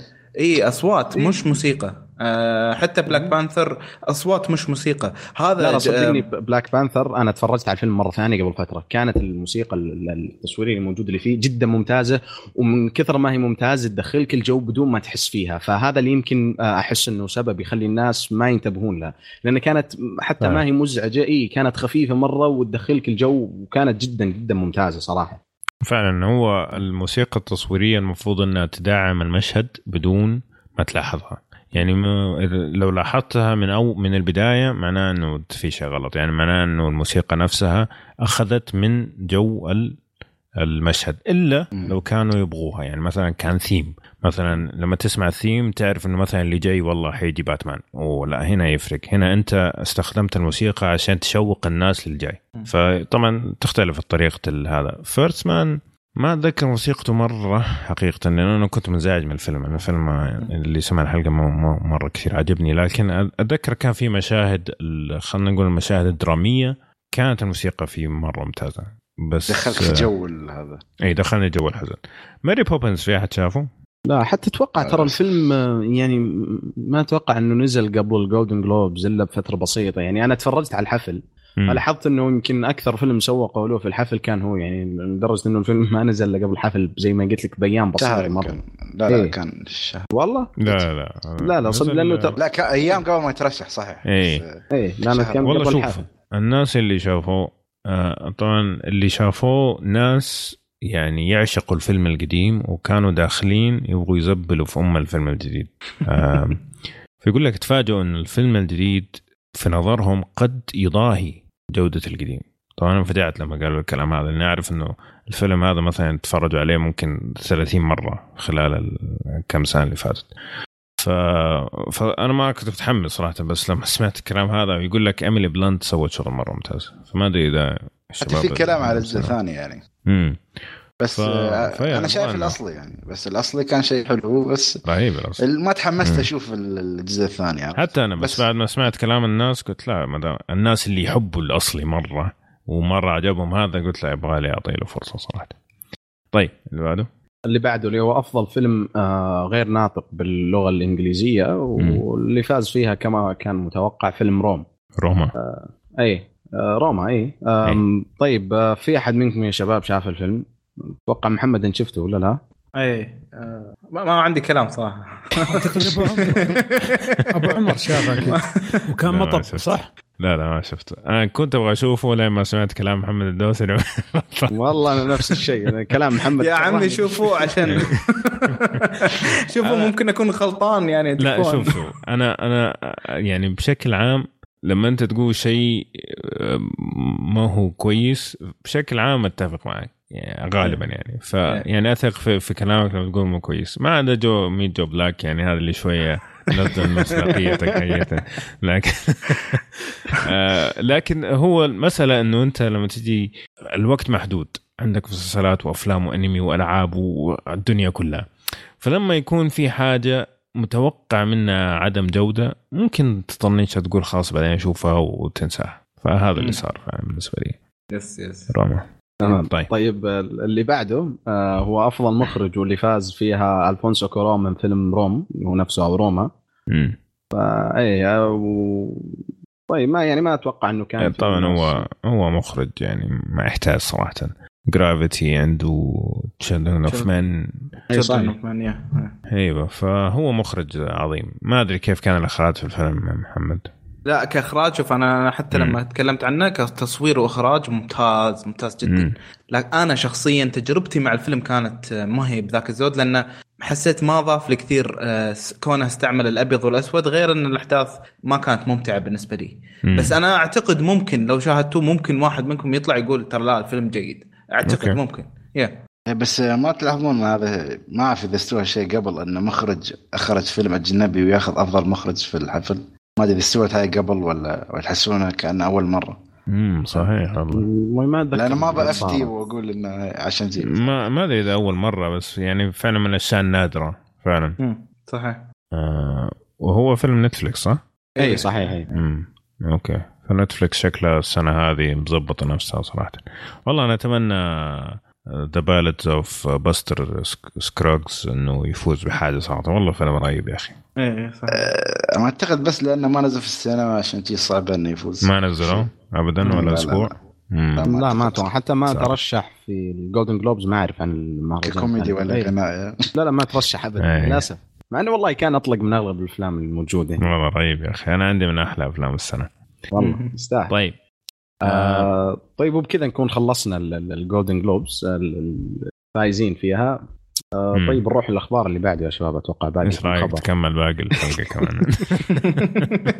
لا بس أنا قلت علشان كذا. هاي هاي من الطرق إنه ياخذ لا لا بس علشان أسوي نتشحت حلقة وصل. نتشحت وش اسمه يقدم الحلقة يقول لا لا فيكم الخير والبركة. وفجاه صار يقدم. عجبني تقديمك يا عبد الله. الله يسلمك. والله. لا بس طيب. علشان كذا نسوي حلقة وصل زي ما قلت لك بين الأخبار عرفت؟ ما شاء الله أيوة. طيب محمد عندك آه، على سيرة آه، روم وروما وكذا إيش ال- إيش ألفونسو كرو- كورون قال آه الله يسلمك ألفونسو كورون طبعا آه آه أو قبل الفونسو كورون آه إحنا سبق وشفنا أكثر من مخرج آه، كان يهاجم فكرة أن نتفلكس تدخل في سباق الأوسكار. ومن هالقبيل يعني فالحين جايك الفونسو كورون وبالتحديد على روما. ويقول لك انه ما هو من العدل إن إحنا نقارن بين ال- الأفلام اللي موجودة على المنصات ما هو بس نتفلكس حتى حتى أي منصة ثانية واللي على ال- اللي في السينمات ويذكر إنه يعني يحس أن كل الأعمال سواء جات على السينما أو حتى جات آه، حتى يعني مثلا بإصدار حصري مثلا لعدة سينمات ومن ثم يروح نتفلكس أو حتى انه يعني خلاص أنه رايح لكل السينمات كلها تدعم اللي هو السينما بكبرها كصناعة. فإيش المشكلة إن إحنا يعني نتقبل الأفلام اللي جاية من الطرفين يعني؟ ف يعني عنده وجهة نظر الحبيب بس ما أدري شيء من آخر شيء بس يعني عموما هذا. لا هو شكله قاعد يعني عشان قبل الأوسكارز إنه إيه، ترى يمهد دربة إيه. أيوه اسمعوا ترى ترى الوضع تغير الدنيا تغيرت يعني أعطونا فرصة فأتوقع هذا اللي بيصير هو فاز عن Gravity صح؟ ولا اي اي هو إيه. فاز إيه، yes. بجائزتين أوسكار أتوقع. أغلبها كانت عن Gravity اي. جميل بس يا أخي معليش أنا أنا عندي شوي يعني تعليق على الخبر هذا أنا ما لقيت لين الآن سبب يخلي يمكن آم، الناس اللي شغالين في المجال الجوائز هذا إنه مثلا يمنعون الأفلام اللي تكون بس موجودة على نتفلكس إنها تدخل في السباق. ما أدري هل هو مثلا بسبب إنه الأفلام هذه انه سهولة تواجدها للمشاهد مقارنة في الأفلام اللي الشخص لازم يروح للسينما ويدفع مبلغ وقدره فهمت؟ ما أدري إيش رأيكم. أنتم؟ لأن ما أشوف في ذاك السبب المقنع مرة إنه يخلوهم يمنعونها. والله شوف أنا أعتقد عشان الصنا... السينما يعني صناعة قاعدة تموت فعليا. صالات السينما. و... و... وده يعني الأوسكارز أصلا من يوم ما طلعت عشان تعزز السينما تعزز الصناعة نفسها. مم. فإنك أنت تعزز لناس قاعدين يساهموا في قتل صالات السينما أعتقد هو هنا يعني فيها نوع من ال... من البوليتكس أو ال- ال- الاجنده مو سياسية سيا- بحتة يعني سياسية كهوليوود يعني. إنه أي. إيش إيش الأشياء اللي تحتاج إنها تترفع؟ أو إحنا نحتاج نحافظ على السينما نحافظ على الصالات فيها دخل أكثر لنا فيها فيها فيها فيها. فأعتقد هذه واحدة من الأسباب. وهذه وجهة نظر شخصيه يعني. أنا ما ما شفت أحد قال هذا الكلام بس هذا اللي شايفه قدامي يعني. اي إيه، فعلا. ممكن قد يكون مم. هذا صحيح. هي هي بالأخير آه، زي ما تقول آه، السينما آه، مكانها إنه يعني أنت مثلا المفروض إنك تشاهدها أو تصنع ال- الصورة المتحركة هذه إنك تشوفها في شاشات ضخمة لأن بالأخير هذه سينما. هذه هذا هي السينما. وفي عندك اللي هو الشاشات الصغيرة روح شاهد من خلالها المسلسلات فالحين زي ما تقول قاعد يعني تختبص الأمور قاعد يدخلون في بعض. فزي ما قال أبو عمر إنه يعني فعلا السينما قاعد تموت. فهل أن هذا الشيء مع الوقت راح يأثر على ال- الصناعة بكبرها؟ هل أنه راح يأثر على المخرجين؟ في كثير يعني عوامل داخلة في الموضوع. فيا لكن أنا أشوف موضوع موت السينما اللي هو يعني من نفسهم هم السبب لأنه مثلا ال- السبب أصلا اللي خلى المسلسلات تطلع جودتها مقارنة في أفلام السينما أفضل بكثير لأنه أغلب اللي تشوفهم حاليا جالسين يكتبون المسلسلات أو مثلا يكون كان في فترة من الفترات يشتغل في الأفلام ولكن الكتابات ما لقت مثلا الناس اللي ينتجونها ويأخذونها مثلا آه، بنفس كمية الاهتمام اللي موجوده في المسلسلات. يعني مثلا زي تخيل Lord of the Rings فكرته مع إني أنا أخت... يعني أختلف في موضوع جودته ولكن تخيل فكرته إنه يأخذ وقت طويل. فتخيل لو قرروا مثلا إنه الفكرة هذه إنها جديد وجت تتسوى الوقت هذا. 99% راح تشوفها بس على المسلسلات. لأنه صعب صار حاليا إنه ينتج لك مثلا آه، ثلاث أفلام وكل فيلم يجلس آه، ثلاث ساعات أو ساعتين ونص. صار ال ال ال ال ال ال ال زي ما قلت لك العالم تتوجه لل للمسلسلات. لأنه خلاص أنا المنتج هناك راح يعطيني حرية إنه أنا أتحكم حتى متى في أي سيزون يوقف المسلسل وفي أي حلقة فهمت كيف؟ فيعني هذا الشيء في النهاية هذا حصيلة شغلهم نفسهم هم اللي شغالين في السينما. أنا ما أعتقد آه. هو كذا بس يا يا عبد الله.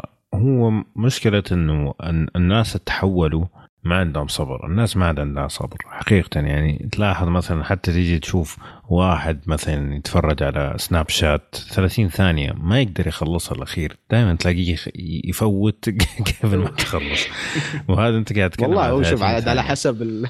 على حسب اللي تتفرج عليه. لا ب... بس فعليا لا أغلب الناس ما يعني الصبر صار يعني فعلا شيء نادر جدا. فإنه أنت تقول لي واحد تعال أقعد في السينما ثلاث ساعات.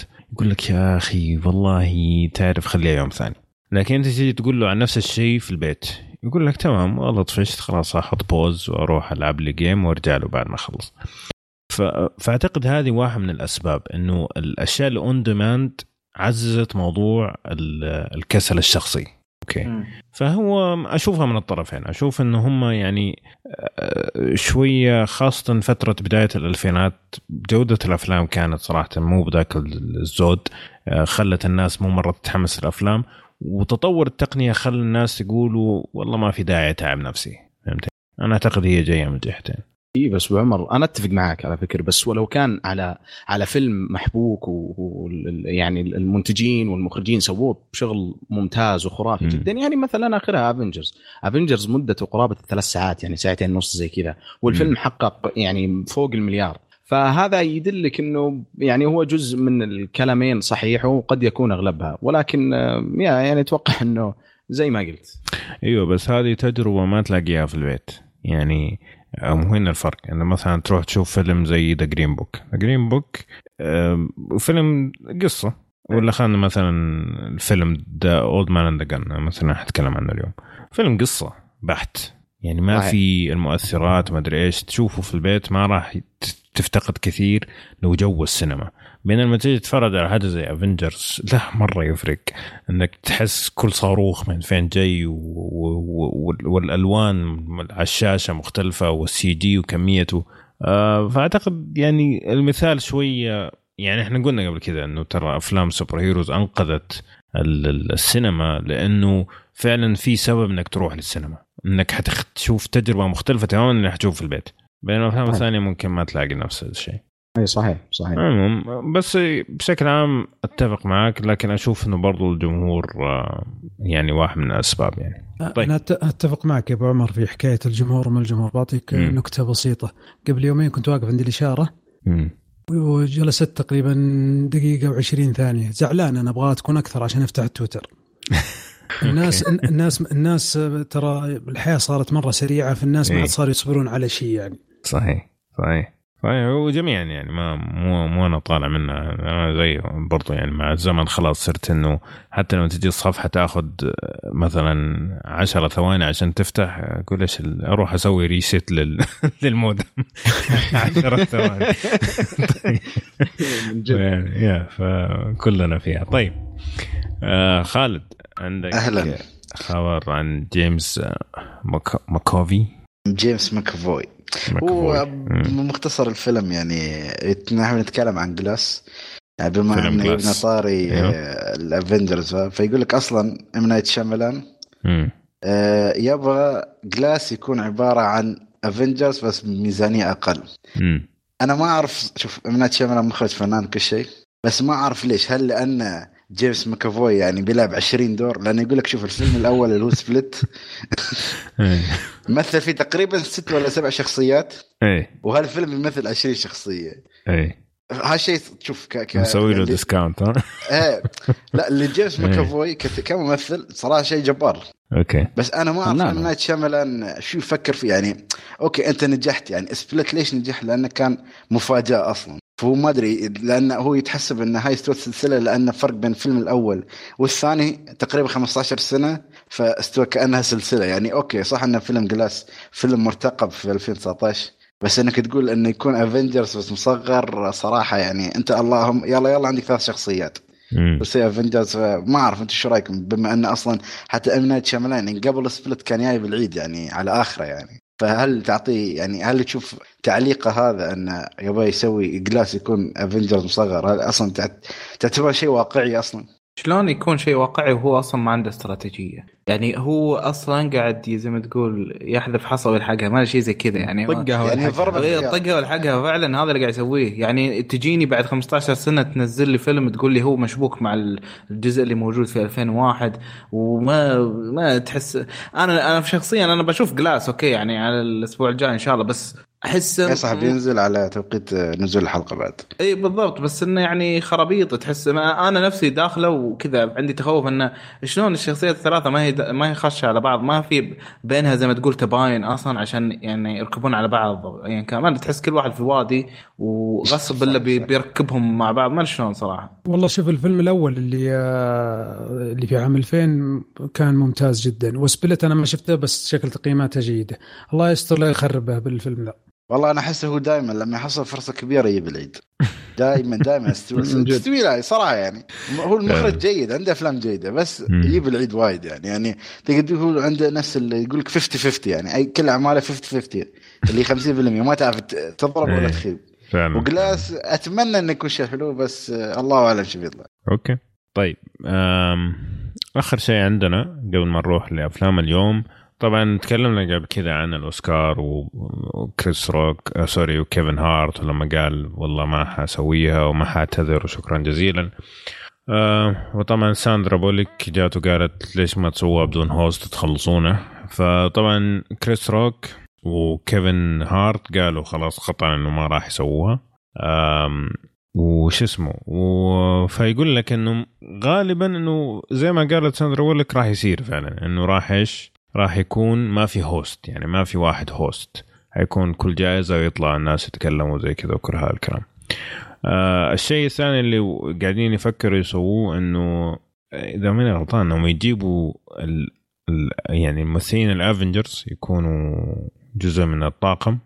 يعني زي اللي مثل كابتن أمريكا وسامويل جاكسون وزي كذا. يعني هذا اللي مو مرة فهمت الخبر حقيقة لكن فهمت إنه راح يجمعوا من الممثلين حقون عالم مارفل ويعني يكونوا هم زي ما تقول ماسكين الأوسكار بطريقة أو بأخرى. نعم. متخيل ايرون مان يمشي يعني كلهم بالبدل عرفت؟ حتى مش بال يعني أيوه. مش بالبدل الرسمية بدل ال super heroes يمشون في الحفل القدمه هذا بيكون شيء غبي جدا يعني. بس ما تدري. لا بس يعني إيه. مثل ما تقول لك هاي خلاص يعني مثل ما أقول لك آه، الأمل الأخير يعني على الأقل يجي ال Avengers بما انه أكثر فيلم بايع السنة يعني. السنة الماضية استغفر الله. فما تعرف الأوسكار أصلا الله يعينهم يعني. ما أعرف السنة اللي بعدها شو بيسوون. هالسنة ممكن تمشي بس السنة اللي بعدها الله أعلم. يكملون بدون host مع ولا بيسوون host الله.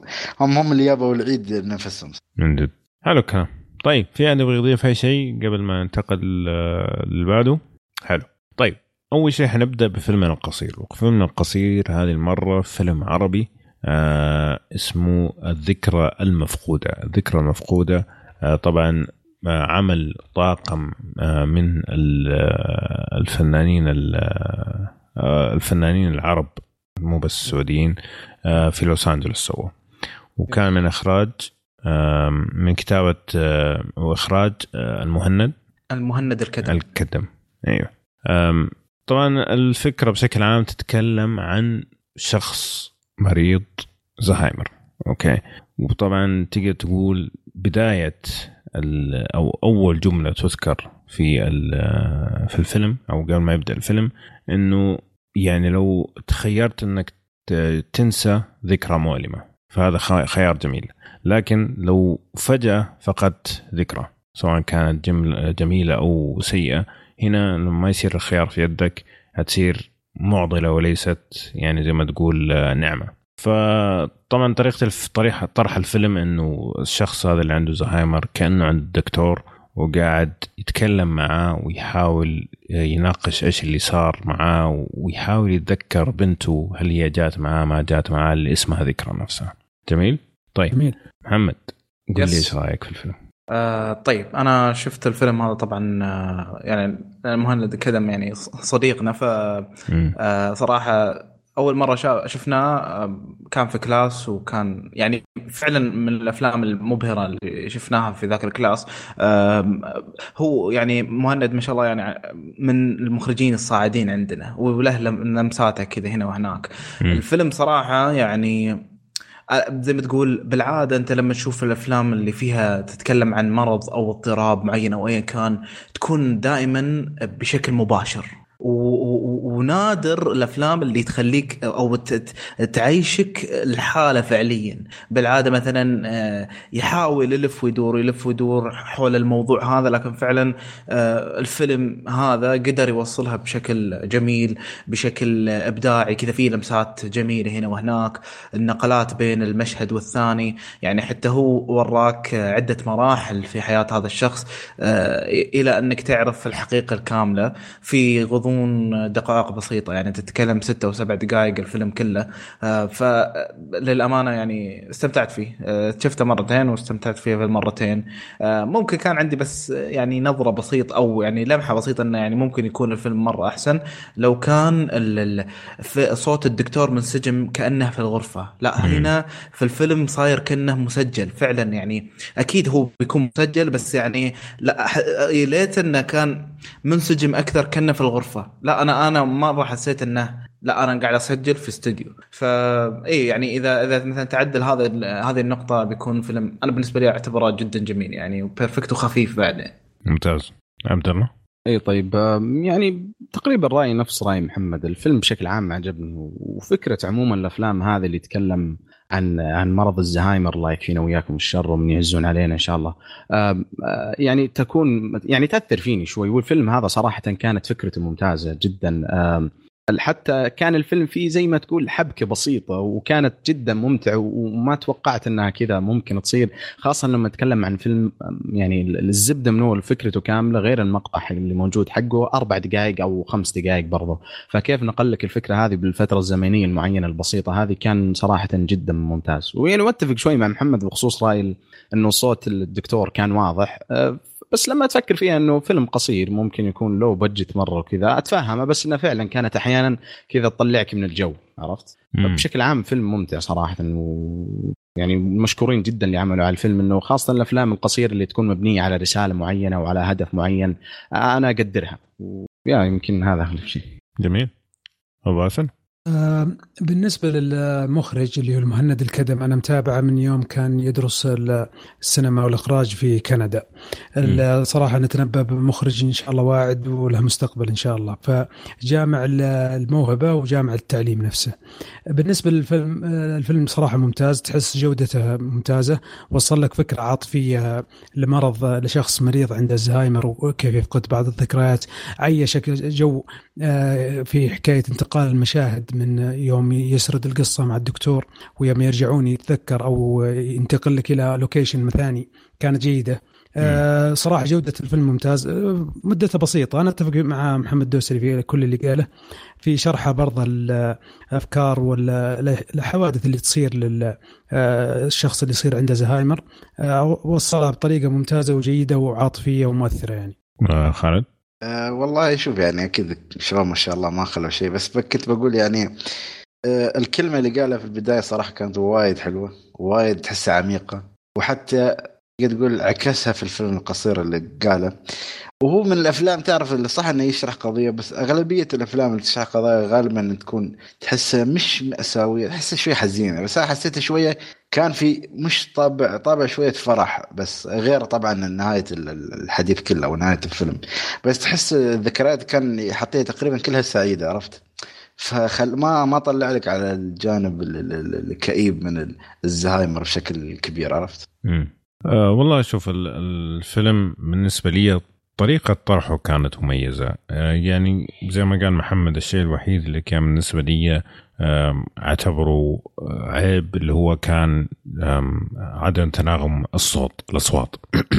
غير كذا طريقة الطرح نفسها كانت ممتعة. يعني أنت الحين قاعد تتفرج على الشخص هذا قدام الدكتور وقاعد يقول لك قاعد يحكيك عن أشياء وفي نفس الوقت بعضها فعلا قاعد يصير وبعضها ما صار وبعض ففي نوع من إنه أنت قاعد تتفرج عن الدوامة اللي داخل آه زي ما تقول عقل مريض الزهايمر. إنه هو فعليا مو عارف آه هو في اليوم ولا في الأمس ولا في البكرة ولا اللي جنبه هذا فعلا صار ولا ولا ما صار ولا اليوم صار. طيب خمسين مرة مثلا ممكن يسأل عن شيء واحد. آه فبرضه جاب لك المعاناة حقت الأشخاص اللي تكون حوالينهم يعني مثلا زي واحد من المشاهد مثلا إنه كان بيسأل فين حنروح وبعد دقيقة يسأل فين حنروح وبعد دقيقتين ثانية فين حنروح. فالشخص اللي جنبه برضه قاعد يعاني نفس معاناته وغير إنه يروح للدكتور ويخاف عليه يخليه في البيت نفسه لو طلع من البيت يعرف يرجع البيت ولا لا. فكل هذا جاب لك هو هي فعليا في ثلاثة scenes يعني عندك في مطعم وفي البيت وفي منزل آه sorry آه سيارة وفي العيادة. بس. يعني فعلا ب budget أو بميزانية محدودة جدا قدر يعطيك زي ما تقول اليوم كامل حق الشخص. أوكي. اللي عنده زهايمر وإيش الصعوبات اللي بيواجهها واللي والناس اللي معه.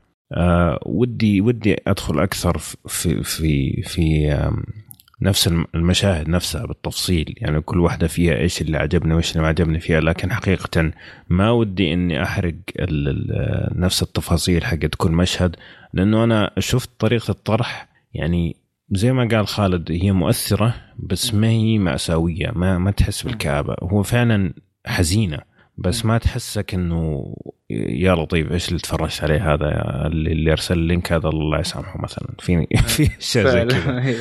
لكن هذه لا. هذه فعلا يوريك الألم ويوريك الأمل في نفس الوقت. والتوعية جزء كبير من الأمل. فصراحه أهني الفريق اللي اشتغلوا عليه سواء كمخرج ولا كممثلين ولا كطاقم. آه يعني ما خلف الكواليس موجودة في نفس الفيديو. تشوف فعلا إنه قديش هم كانوا محدودين وقديش طلعوا شغل زي كذا يستحقوا صراحة التحية يعني. فنتمنى منهم يعني إن شاء الله أفلام بميزانية عالية وتكون أفلام كاملة في المستقبل لأنه اذا قدروا يسووا شيء زي كذا بس بميزانية بسيطة فأنا متحمس أشوف المستقبل يعني. بإذن الله. طيب فهذا كان الفيلم القصير حقنا الذكرى المفقودة. نروح لأفلام السهرة. وأول واحد عندنا فيلم اسمه The Old Man and the Gun The Old Man the Gun طبعا نزل في عام 2018 يتكلم عن شخصية اسمها فورست تكر طبعا هذه شخصية حقيقيه عن واحد مجرم استمر مجرم حتى السبعينات والثمانينات اللي من عمره. فاحنا قاعدين نشوف فترة السبعينات اللي في حياته أوكي؟ وكيف آه يسرق بكل لباقة وأدب كيف يتعايش مع حياته كمجرم.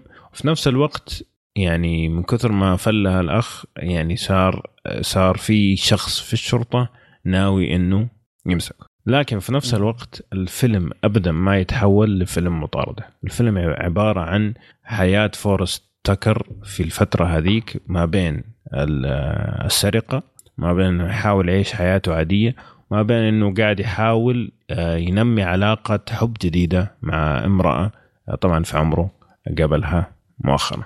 جميل؟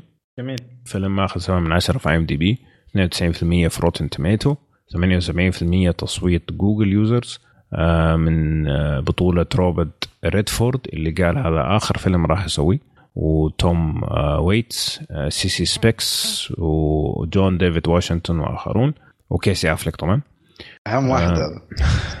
لا مو أهم واحد. يعني روبرت ريدفورد أهم واحد معلش من إخراج ديفيد لوري اللي أخرج أفلام زي Ghost Story و Pete's Dragon و The Yellow Birds إذا تذكروا اللي نزل في عام 2017 طيب فخلنا نبدأ. إيش اللي عجبكم في الفيلم؟ وأبدأ معاك يا خالد زروني آه، شوف آه، اللي عجبني صراحة في الفيلم تحس آه، مثل ما قلت تمثيل. أنا بالنسبة لي تمثيل كان جميل تعرف من الشخصيات اللي هم الكبار في السن خاصة يعني روبرت ريدفورد. حسيت مثل ما قلت أنت بعد في مقدمتك شخصية المجرم نفسها غريبة. تحس مثل ما تقول شخصية السيء الجيد في نفس الوقت. مم. يعني نسبيا لأن شخصية المجرم نسبيا كمجرم غريبة يعني وتعطي طابع مميز حق الفيلم نفسه يعني. بس حتى الشخصية نفسها عندها إدمان غريب تحسه بعض الشيء. والفيلم صراحة في طريقة جيدة خاصة على النهاية يعني. أه، صح إن الفيلم يتكلم عن السطو والبنوك والأشياء بس أه، بس كان فيلم يعني بسيط. ما ما كان في ذاك التخطيط والأشياء اللي في أفلام البنوك الثانية عرفت؟ الحوارات كانت حلوة خاصة بين وخاصة من الشخصية اللي هي ريدفورد والشخصية اللي, اللي هي تعتبر حبيبته تقدر تقول؟ اي كان شوي فيه أشياء رومانسية حلوة يعني. زين وعندك بعد الاخراج حسيته حلو وما كان متكلف. يعني أعطاك قد لا تفلسف ولا خاصة إن الفيلم تعرف مطاردات مش مطاردات بنوك فما أعطاك فلسفة التخطيط والأشياء. عرفت؟ فخلها سمبل مرة. وعندك بعد مدة الفيلم كانت واحدة من الايجابيات إن أعطاك على قد الفيلم بالضبط. لا زاد حط لك أشياء مطاطة بزيادة على الفاضي ولا إن قص وخلاه عاد مرة قصير. يعني يعتبر تقدر تقول ساعة و40 يعني يعتبر المدة كانت وايد جيدة جدا يعني. امم فعلا يعني ساعة ونص الفيلم حتى أقل يعني. طبعا هو مو مرة نجح في السينما.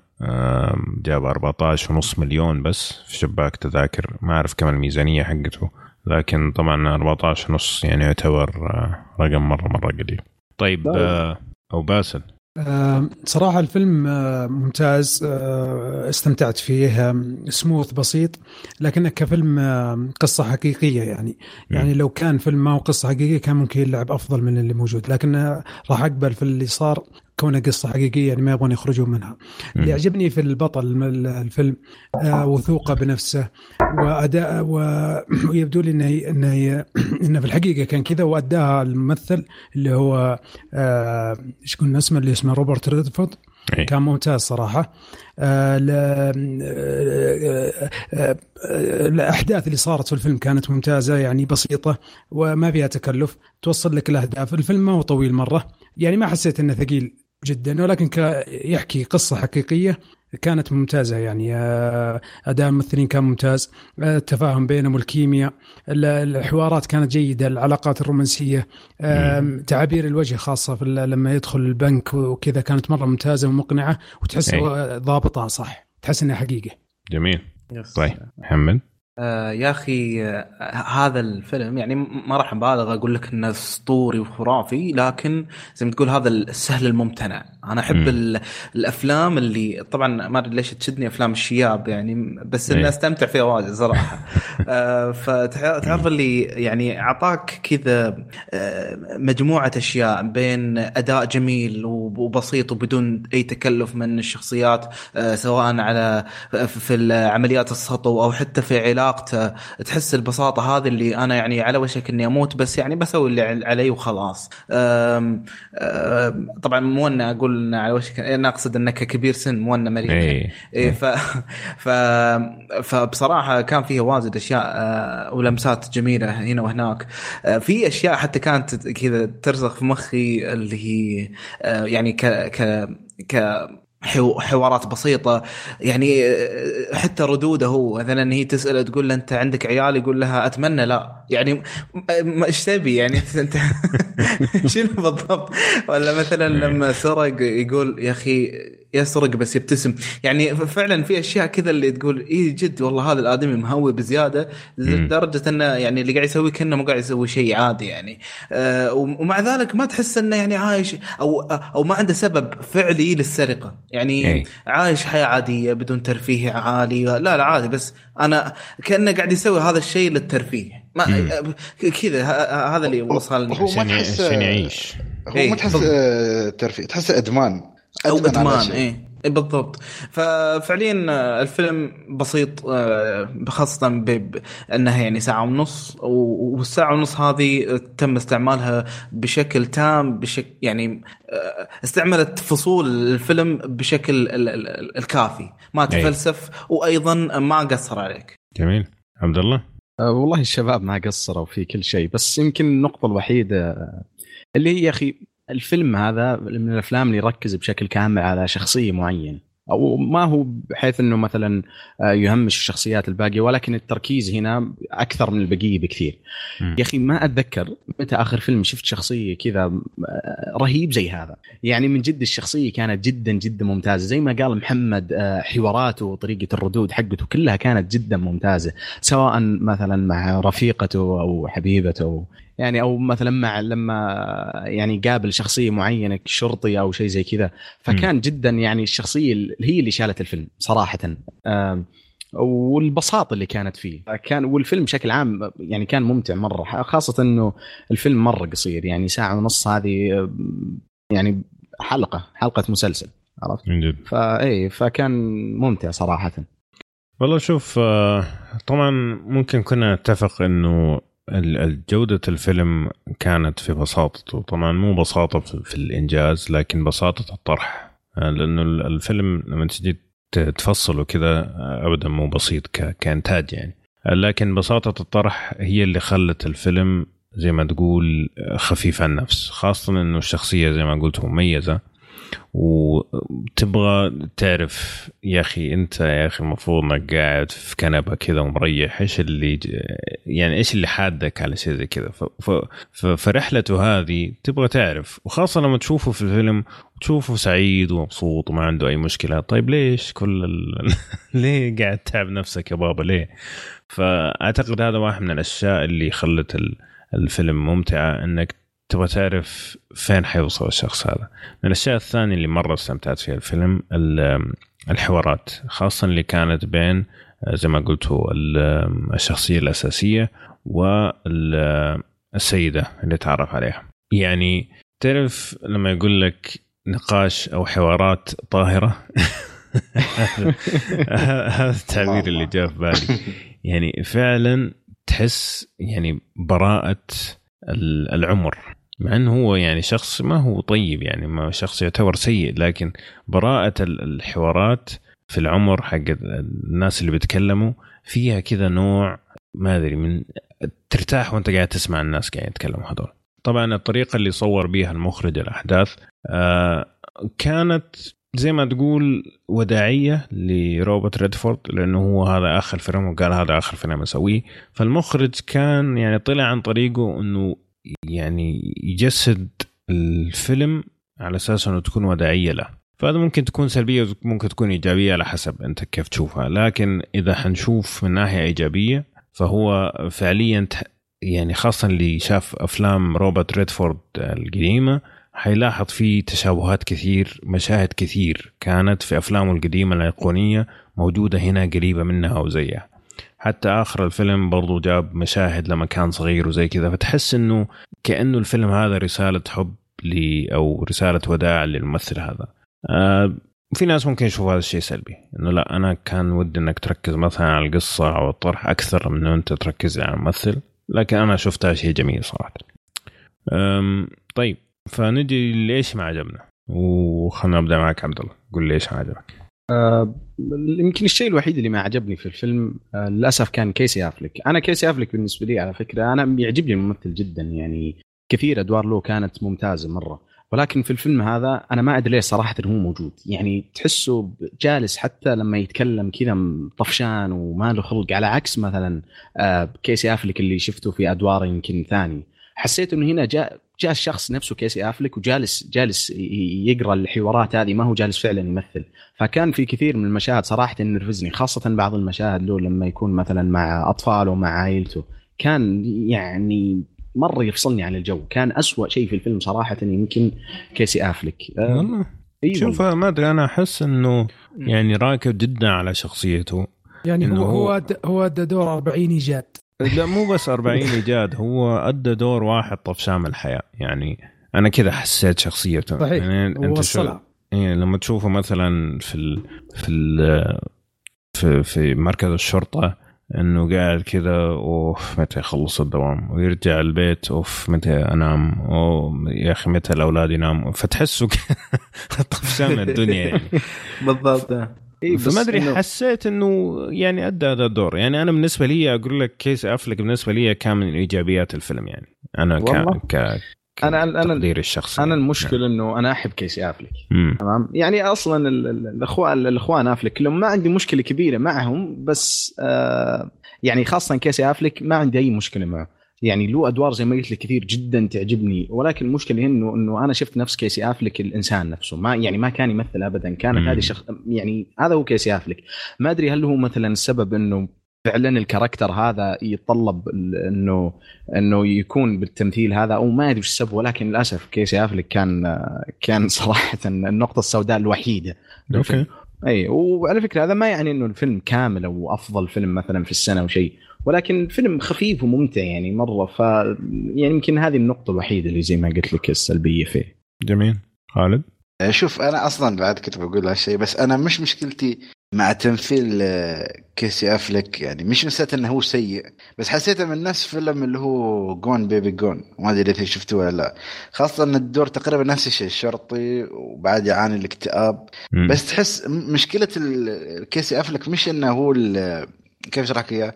إنه ما عنده تنوع في أدواره، أدواره يعني عشان يكون ممثل جيد لازم تعطيه الدور اللي يكون هو ممثل واحد مكتئب. يعني خاصة Manchester by the Sea وجون بيبي جون يعني أدوار مشابهة يعني. يعني تحس أيه. إنه هو مش إنه نفس الممثلين الكبار إنه تعطيه دور وهو يتأقلم على الدور. لا هو له دور معين لازم يسويه في أفلام معينة. ما يقدر يطلع منها عرفت؟ مم. يعني أنت الصعب أصلا شوف كيسي أفلك يكون فرحان. أنا صراحة ما أذكر آخر فيلم شفته إنه يكون مبتسم كم كم الأخوان عندهم مشكلة في ال... إيه، ما أعرف صراحة. بس هو يعني أنا هو هو شوف الشيء مش سلبي بس يعني أنا كنت أبغى ممثلين ثانيين يعني يعطوني شوية دور يعني. هو م. هو يضبط الدور. بس أنا كنت أتمنى الناس يعني يعطون دور أو أو يراوني تنوع. الرجال هذا معروف إنه يحب أدوار اللي فيها كابه بس يعني شوف إذا بتعطي السلبيات ثانية مثلا شوف أي حد يحب أفلام البنوك والسرقة هالفيلم ما يحتوي على كمية كبيرة من السرقات بشكل عام يعني. أصلا أصلا الفيلم كله ما يتكلم عن السرقة يتكلم عن قصة الرجل هذا. م. يعني تبغى تشوف تخطيط وهالأشياء والحماس ومثل ما أقول لك المطاردات ما بتحصل. أيوه يمكن وحدة وكانت شيء يعني قديم يعني يعتبر.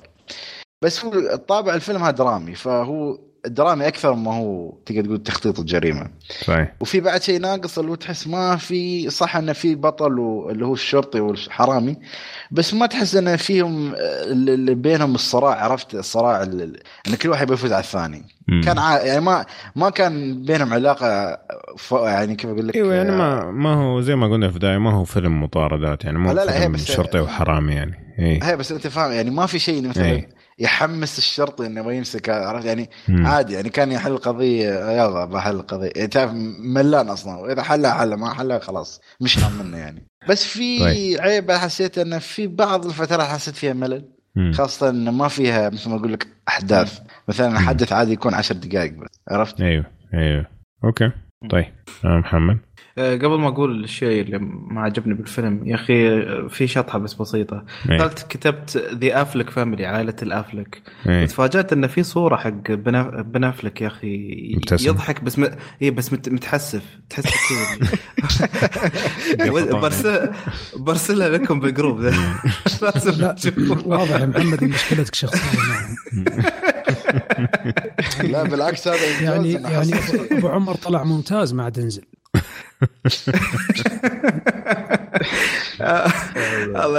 المهم أنا فعليا اللي النقطة الوحيدة اللي ما عجبتني صراحة بالفيلم آه، في 20 دقيقة تقريبا في الفيلم آه، يعني على نهاية الثلث الأول تقريبا فصلني الفيلم شوي. يعني صح. بديت أخسر اهتمامي بالفيلم. يعني رغم أني. كنت مستمتع بالحوارات بالتمثيل بهذا الشيء بس خسرت الاهتمام شوي لأن صار في تكرار لبعض الأشياء.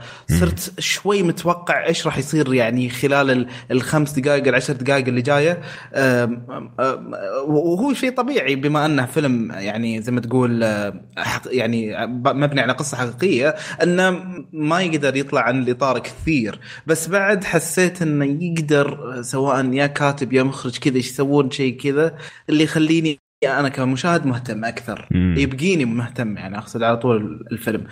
أه عدا ذلك لا يعني باقي عناصر الفيلم صراحة كانت ممتازة. ممتاز. طيب خالد آه، أبو باسل. والله شوف بالنسبة للفيلم في سلبيات. يعني أنا صراحة م- وعشان كذا ممكن ما راح أنصح فيه لأن صح إنها قصة حقيقية وكان أداء الممثل ممتاز جدا. بس حكاية الترقب في الفيلم يعني أنا أنتظر الجرية اللي تصير في الفيلم وما صارت. في حدث في وسط الفيلم آم، في البنك أو شيء زي كذا كان ممكن إنه جاء لحظة كذا وكت ومشى.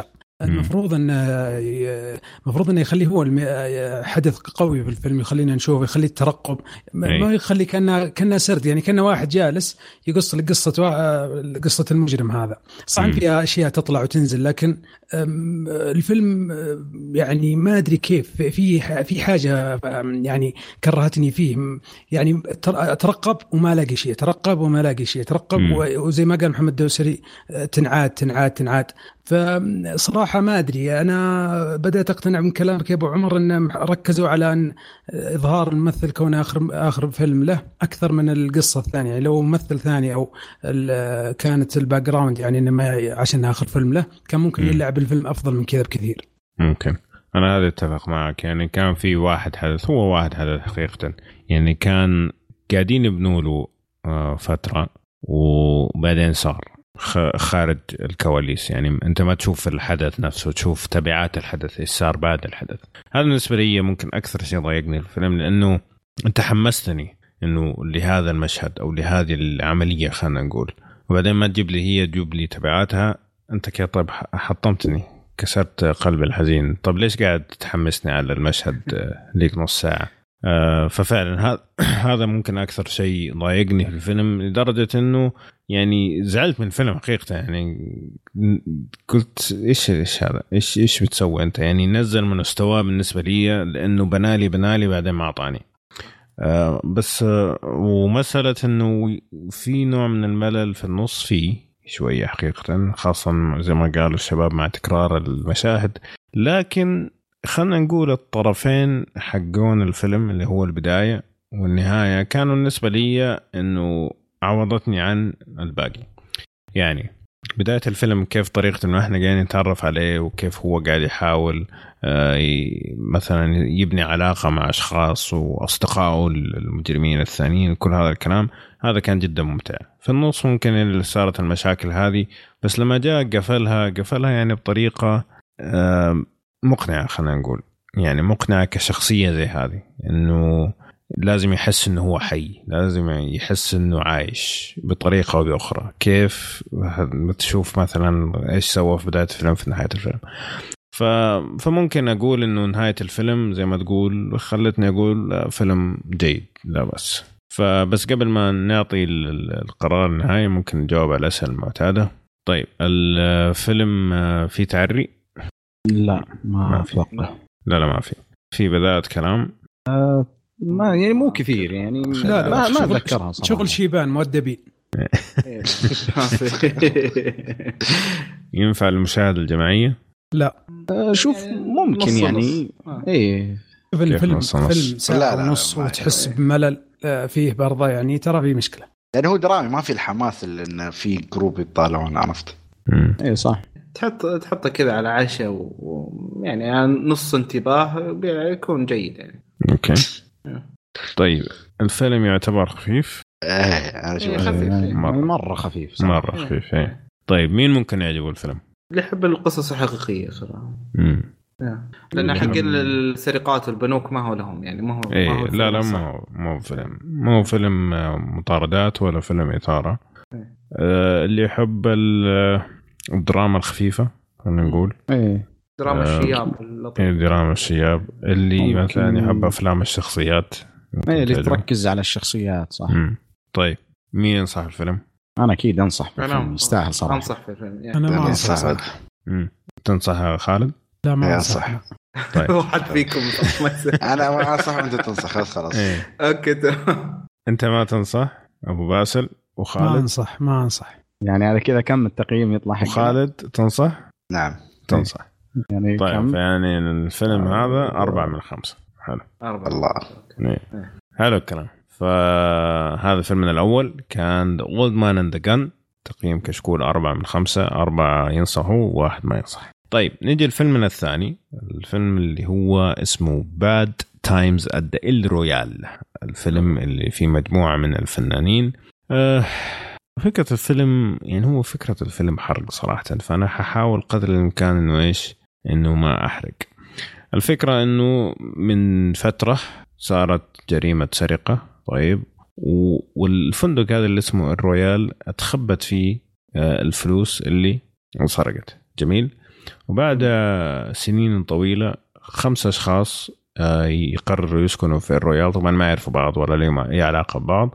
كل واحد ليه شخصيته كل واحد ليه همه كل واحد جاي لسبب مختلف عن الآخر. okay؟ مم. نكتشف خلال الفيلم أنه نفس الفندق هذا فيه بلا أصلا. حلو. حلو؟ فخلال الفيلم نشوف إيش المصايب اللي حتصير للناس هذه. طبعا الفيلم اسمه Bad Times ال Royale الوقت السيء في ال Royale فغالبا حتكون مصايب. إيش المصايب اللي حتصير للناس هذول؟ وهل حيشتغلوا مع بعض ولا حيكونوا ضد بعض؟ ومين حيطلع منها سليم؟ هذا اللي راح نشوفه خلال الفيلم الفيلم تقييمه 7.2 في IMDb 74% في Rotten Tomatoes 60% Metacritic 87% تصويت Google users آه، من بطولة جيف بريدجز اللي تكلمنا عنه قبل شوية كريس آه، هامسورث اللي هو ثور داكوتا جونسون آه، وآخرون ومن إخراج درو جودارد- جود- جودارد. جودارد اللي هو أخرج الفيلم أتوقع الفيلم الوحيد المشهور اللي هو كان The Cabin in the Woods اللي نزل في عام 2011 صحيح. حلو الكلام. مين هو يبدأ؟ أنا أنا أبدأ. يلا. يا ساتر. إيش عجبك؟ أول شيء شكرا لخالد زرعوني انه أختار الفيلم هذا. مم. خلاص؟ طبعاً ذكرني أخيرا. طبعا الشكر هنا في آه، بوكس بيجي وجهه ثانية آه، آه، okay. يعرف نفسه. يعني هو طراق حب وطراق آه، نعم. الفيلم هذا صراحة دخلته من اي من دون أي آه، معلومات عنه. أول شيء في ريحة ترنتينو الله هلا. وأسلوبه. الفيلم جدا جدا رائع. في سرد القصة. في. شرح التفاصيل. في المفاجآت. في الكفوف اللي تجيك في الفيلم. في أنا أنا شخصيا كشخص لما أسولف أو أحد يسولف لي عن قصة أو شيء زي كذا وخلال سرده للقصة في مثلا معلومة أو حاجة ما انتبهت لها مثلا واحد يقول أنا رحت إيطاليا بعدين رحت فرنسا. أنا مثلا أنا بقول له كيف رحت من إيطاليا لفرنسا لازم اوقفه عشان يعطيني التفاصيل هذه. م. في الفيلم هذا يمشي لك ويصير في حاجة ما هي واضحة شوية يوقف ويروح يشرحها لك ويرجع ويمشي وبهذا الطريقة. يعني لما يجيك استغراب أو تعقيد في القصة أو شيء ما انتبهت له يوقف ويروح يشرح لك ويرجعك. هذه صراحة عجبتني في الفيلم. آه، ال- ال- ال- ال- الأبطال أدائهم خرافي. يعني جميع الممثلين أبدعوا في التمثيل. آم، الأحداث اللي في الفيلم والتعقيدات يعني أنا لما يتعقد الفيلم أبغى أشوف المخرج هل هو عبقري يشرحها لي بطريقة ممتازة؟ هذا المخرج ما شرحها. يشرحها لك من زوايا مختلفة ومن مشاهد مختلفة ومن أوقات مختلفة حتى لدرجة إن حتى لما يشرح لك تقول هذا لما جاي يشرح ورط نفسه كيف يخرج منها؟ وبرضه يخرج منها. الفيلم صراحة هذا استمتعت فيه استمتاع. طبعا ما هو كامل لكن قصته حلوة. هو فيها قصة في الثمانينات تقريبا. آه، أبطال فيه رائعين. سرد القصة وتسلسلها وكيف مشت والمفاجآت اللي فيها. رائعة جدا. يعني الفيلم هذا اليوم شفته صراحة آه، انبسطت لما شفته استمتعت فيه. يعني لي فترة طويلة ما شفت أفلام آه، أمتعتني زي هذا الفيلم. يعني أنا ك... ترى أنا كنت برشحة يعني فأنا لا، أتوقع لا، إنك ما كنت. بتقول أسكت. ابدا الحلقة الماضية حسيت اني حامل من واحد من الأفلام.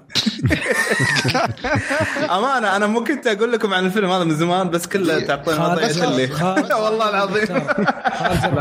الشهادة لله الله أكبر عليك.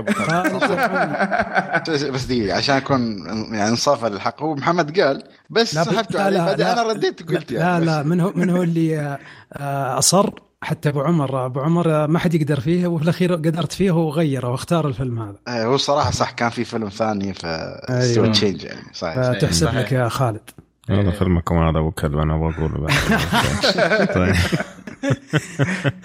أوكي طيب. آه يلا مين يبغى بعده؟ محمد شكلك متحمس كذا يلا يلا أنا إيه، أنا أشوف. آه، أنا من أول ما طلعت من السينما في يومها يعني كنت مرة سعيد لأن هذا الفيلم فيلم مخمخة مخمخة سينمائيه يعني مم. أحب الأفلام اللي تجيك زي ما تقول فيها وجهة نظر تقدر تغير لك مجريات الأحداث.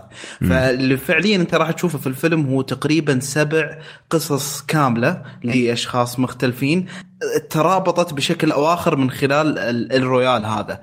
يعني آه، طبعا آه، آه، العجيب فيها إن فيها يعني كل الشخصيات في بينهم زي ما تقول تضارب. في. المغنية وفي المجرم وفيه يعني ما أبغى اذكر عشان هذه جزء من متعة الفيلم صراحة بس في سبع ثمان شخصيات مختلفة يعني خير شر.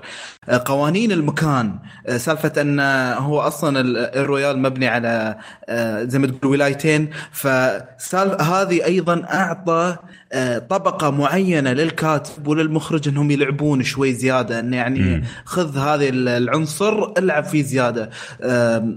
زي ما ذكرت إن سالفة إن أنت الحين قاعد تسمع القصة من وجهة نظر شخصية بعد شوي يجيب لك إياها من شخصية أخرى فتتغير الوضع. أوه يعني الوضع كذا صار. أو آه، يعني أصلا بسبب إنك قاعد تشوف من وجهة نظر شخصية أخرى فأنت قاعد تشوف الكاميرا من زاوية أخرى فقاعد تشوف تفاصيل زيادة. ممتع ممتع. هذا الشيء يعني بحد ذاته كان بالنسبة لي جدا ممتع. أنا أحب الأفلام اللي كذا كثير. آه زي ما ذكر يعني خالد آه يعني أبو باسل إنه سالفة إنه فيه لمسات من تارنتينو. بس طبعا ما نقدر نقارن. لا بس فيه لمسات. يعني هو سالفة يعني يشابه كثير. آه بالنسبة لي كان يشابه The Hateful Eight بس مع اختلاف آه جودة الحوارات أو حتى فكرة ال- القصة والطريقة اللي يوصل فيها القصة نفسها. فصراحة من الأفلام اللي مرة مرة كانت جميلة بالنسبة لي في في السنة هذه يعني. حلو. خالد؟ آه، شوف أنا عندي بتكلم أول شيء عن التمثيل عن الاثنين. أنا صراحة حسيت انه ابدعوا يعني أنا اشوفه ككل ممثلين جيدين بس حاسس في اثنين كانوا ال top اللي هو جيف بريدجز وجون هام. أنا جون هام صراحة في الفيلم أعطاني متعة يعني بروحها على جنب يعني. وهو أي. جيف بريدجز وبعدين كانوا جيدين يعني ما لا بأس فيهم. آه، مثل ما قال الشباب طريقة تقديم الأحداث والقصة يعني. الشيء المميز بقى القصة نفسها غريبة. ما تتوقع شو الأحداث أصلا؟ أو أصلا ما تعرف شو الهدف الرئيسي من القصة يعني يعني كل أنت تعرف قصة كل واحد أو أو شو هدف كل واحد في الفيلم. بس. ما تعرف شو بيربطهم في النهاية عرفت؟ المكان نفسه غريب أصلا مثل ما قال ما مثل ما قلت أنت بعد يعني له قوانين غريبة يعني بعد. ف هالأشياء الغريبة كلها اجتمعت في هالفيلم وأعطاك يعني طابع جميل يعني في النهاية. جميل. عبد الله؟ آه يعني الشباب صراحة ما قصروا تكلموا عن الفيلم لكن في نقطة واحد آه واحدة آه آه اللي هي ال cinematography يا أخي التصوير السينمائي في الفيلم هذا مم. كان روع وكان صرا كان ممتع بصريا. يعني تعرف المصطلح ال eye candy كذا كان فعلا أنا جالس أستمتع وأنا أشوفه. ما هو مثلا كان آه فيلمين هول أو الصالة حقت الفندق هذيك اللي كانت مليانة إضاءة. لا حتى في برضو بعض المشاهد اللي تكون خارج الفندق مثلا في ال- المكان مواقف السيارات وكيف البيئة اللي خلقها لك سواء في الأمطار وفي ال... يعني كانت جدا ممتعة بصريا. وحتى على يعني الصوتيات الفيلم كلها كانت ممتعة. يعني في أحد المشاهد كان إنه يعني في شخصين جالسين يتكلمون في السيارة وتمطر يعني من حواليهم. فالبيئة اللي طلع لك مع ال- الإضاءة كيف إنه في مكان صغير كانت جدا روعة روعة جدا صراحة. كان فعلا ممتع ممتع بصريا. ويمكن على القصة ما أقدر أزود شيء آه، يعني زي الغير اللي قالوه الشباب محمد وابو باسل وخالد صراحة ما قصروا في الموضوع. آه، فعلا الفيلم ممتع. وفي ريحة كذا من جد في ريحة آه، كوينتين ترنتينو يعني كذا Hateful Eight يعني ذكرني كثير فيه. المقارنة ما تصلح بينهم لأن ما يحتاج يعني بس هنا من جد حسيت إنه كوينتين تارانتينو له له يعني له علاقة بالموضوع. بس زين. شوف آه، بس اسمح لي أبو عمر في نقطة هو يشبه مش آه، أنا حسيت إنه يشبه Reservoir Dogs أكثر من Hateful Eight خاصة إن Reservoir Dogs يعني تعرف تقريبا نفس الفكرة إن كل ما يوصل لك في نقطة يرجع لك شوي الماضي يشرح لك كم شيء بعدين يرجع لك في الحاضر اللي هي اللي الأحداث اللي كانت تستوي في المستودع اللي هم كانوا فيه. فحسيت يشبه Reservoir Dogs أكثر من Hateful Eight Hateful Eight ممكن تقدر تعرف الهدف الرئيسي. صحيح. بس- بس, بس إنه يمكن الفرق أنا أختلف معاك لأنه آه، في Hateful 8 الش... يعني أحسه يشبه أكثر ليش؟ لأنه الشخصيات كلها ما عندهم خلفية عن بعض وكلهم جايين ما حد يعرف أي شيء عن الثاني، لكن في الف... إيه في الفيلم الثاني لا أنهم already أصلا هم يعني كانوا توهم طالعين من عملية سرقة أو شيء زي كذا فيعرفون يعرفون مم. بعض واللي بعضهم يعني صديق للثاني من فترة طويلة. لا أنا كان قصدي إيه. هلا أنا كان قصدي إنه كيف آه، كيف أقول لك عطوا الأحداث نفسها اي لا لا تمام اي لا لا هذا اتفق معك صراحة اي إنه أكثر من Hateful Eight لا اتفق معك صح 100% جميل. كيف شغلك أبو عمر؟ طيب آه طبعا الفيلم آه أول شيء مميز فيه كان طريقة الإخراج فيه يعني آه، صراحة المخرج أنا ما قد شفت له شيء الفيلم اللي هو Cabin in the Woods ما ما شفته. آه في يعني لمسات مخرجين ثانيين لكن كذا ماخذ الخلطة كلها كذا ومسويها نك- نكهته الخاصة. آه طريقة الإخراج مرة عجبتني يعني سواء في البداية من الون شوت اللي في البداية إلى بعدين كيف طريقة تركيزه على الأشخاص وفين يركز؟ هل مثلا تكون الكاميرا مرتفعة أو الكاميرا منخفضة على حسب الشخص اللي قاعد يتكلم؟ في يعني آه، زي ما تقول تركيز في الإخراج صراحة مرة عجبني الاخراج التصويري طبعا. آه، غير كذا التمثيل نفسه يعني صراحة ما شفت ولا واحد. ممكن بس داكوتا جونز هي اللي كانت ما عجبتني لكن الباقيين آه، صراحة شفتهم أدوا أداء يعني متميز. يعني بصراحة حسيت إنه كل واحد فيهم حتى لو إنه أنت شفت شخصيته هذا في فيلم تاني برضو راكبة مرة مرة راكبة على الشخصية اللي في الفيلم هذا. ف بصراحة يعني مو بس داكوتا جونسون حتى كريس هيمسورث كان حسيته شوية شاطح لكن ممكن كانوا هم يبغوه زي كذا على أساس يكون قريب من شخصية تشارلز مانسون السفاح اللي كان في نفس الفترة. أم، الشيء الجميل في الفيلم ال- المفاجآت. يعني طبعا بدون ما أدخل في التفاصيل. يعني إنه ممكن إنه أنا أطفش في مشهد لكن نهاية المشهد يرجع يحمسني أبغى أكمل الفيلم بالطريقة اللي يسردها فيها. سواء كان إنه مفاجأة شيء ماني متوقعه أو التوقيت ماني متوقعه. يعني متوقع هذا الشيء بس ماني متوقع التوقيت. فمثلا متوقع إنه مثلا بعد دقيقتين حيصير هذا الشيء يصير فجأة. أوكي صح صحت مرة ثانية. آه الشيء الثاني إنه ما حسيت إنه في أحد أهمل. يعني okay كل واحد فيهم ممكن ما فهمنا قصتهم كاملة لكن فهمنا الجزئية اللي تأثر في ال- الشبكة كاملة حقت القصة. okay؟ يعني مثلا في بعض الشخصيات انتهى دورهم قبل ما نعرف هم إيش كانوا يبغوا يسووا ولا إيش صار فيهم ولا إيش. لكن الجزئية اللي مشت القصة لل- للهدف اللي إحنا نبغى نوصله في النهاية كانت مكتوبة بطريقة كاملة. جميل؟ آه إيش كمان عجبني الفيلم يعني أتوقع هذا بشكل عام. آه بعض الحوارات كانت مرة جميلة. يعني بعضها يعني كان مو بس جميل ككتابة من الأشياء اللي تخليك تفكر تقول دام إيوه صحيح والله كلامه صح. يعني تخليك تفكر في الحياة. والمغنية يا أخي إيش هذا مبدعة. فين مبدعه جابوها هذه؟ والله فنان. والله فنان من صدق. جد لما تبدأ تغني تقعد كذا تسمع. شيء مو طبيعي صراحة. ف فهذا بشكل عام اللي, اللي عجبني الفيلم. خلينا نشوف إيش اللي ما عجبك الفيلم. قبل ما ندخل في اللي ما عجبني. يا أبو عمر برضه ال- ال set كان حلو الأزياء كانت حلوة الموسيقى. أيوه. الموسيقى والأغاني كانت مرة حلوة في الفيلم. صح صحيح. جميل. برضه برضه لما ي... لما يتكلم مثلا في قصص ال background أو الفلاش باك آه، صراحة يجيبها بطريقة ممتازة وتشرح لك ال- التفاصيل حتى بعض الأحيان يعني جاب لك إن ال- الشخصيات مش سوداء أو بيضاء. ويعني أنت يعني بعض الشخصيات تكرهها لكن لما يرجع لك فلاش باك تستوعب ليش صارت كذا أيوه كانت ممتازة جدا حلو طيب إيش اللي ما عجبكم يا شباب؟ نرجع ولا حاجة الترتيب. ولا حاجة. الفيلم ممتاز ما في حاجة. هذا عندك أنت. طيب. أنا بالنسبة لي كان شوية شوية النهاية. يعني إيه. لعلها ما هي بقوة كتابة الباقي. آه، فقد فقد شوي السيطرة. تحس إن آه، يلا أنت روح أنت موت أنت ما أدري شنو. كذا تحس ضاعت شوية السالفه ما أدري في في بعض خاصة في تنفيذ الأكشن يعني ما ما حبيت ال- ال- في, في آخر مشهد. أم، بس آه، عدا ذلك آه، كل كل مجريات الفيلم بالنسبة لي كانت يعني ممتازة. أوكي. عبد الله؟ أنا ما أدري صراحة ما أتذكر كان في سلبيات يمكن بس الشيء الوحيد اللي ضايقني في الفيلم آه، اللي هو هذه اللي اللي على أساس انها المغني كان في أساس إنه مديرها. أتذكر كان في مرة من المرات جالس يكلمه شيء زي كذا. نعم. كان تمثيله يا أخي مرة سيء. آه، يعني حتى كان تمثيله مرة إيه. سيء وحتى ما أدري من تمثيله هو نفسه أو من الشخصية يعني آه، بس كان فعلا والله قاعد- يعني فصلني شوي وجلست أضحك عليه. يعني كان مره مرة سيء. يعني يعني غريب إنه شيء التمثيل في الفيلم يكون كله على level واحد بعدين يجي هذا يكون يعني بالسوء آه،. اللي جالس يسويه. فيمكن هذا الشيء الوحيد. okay. آه خالد؟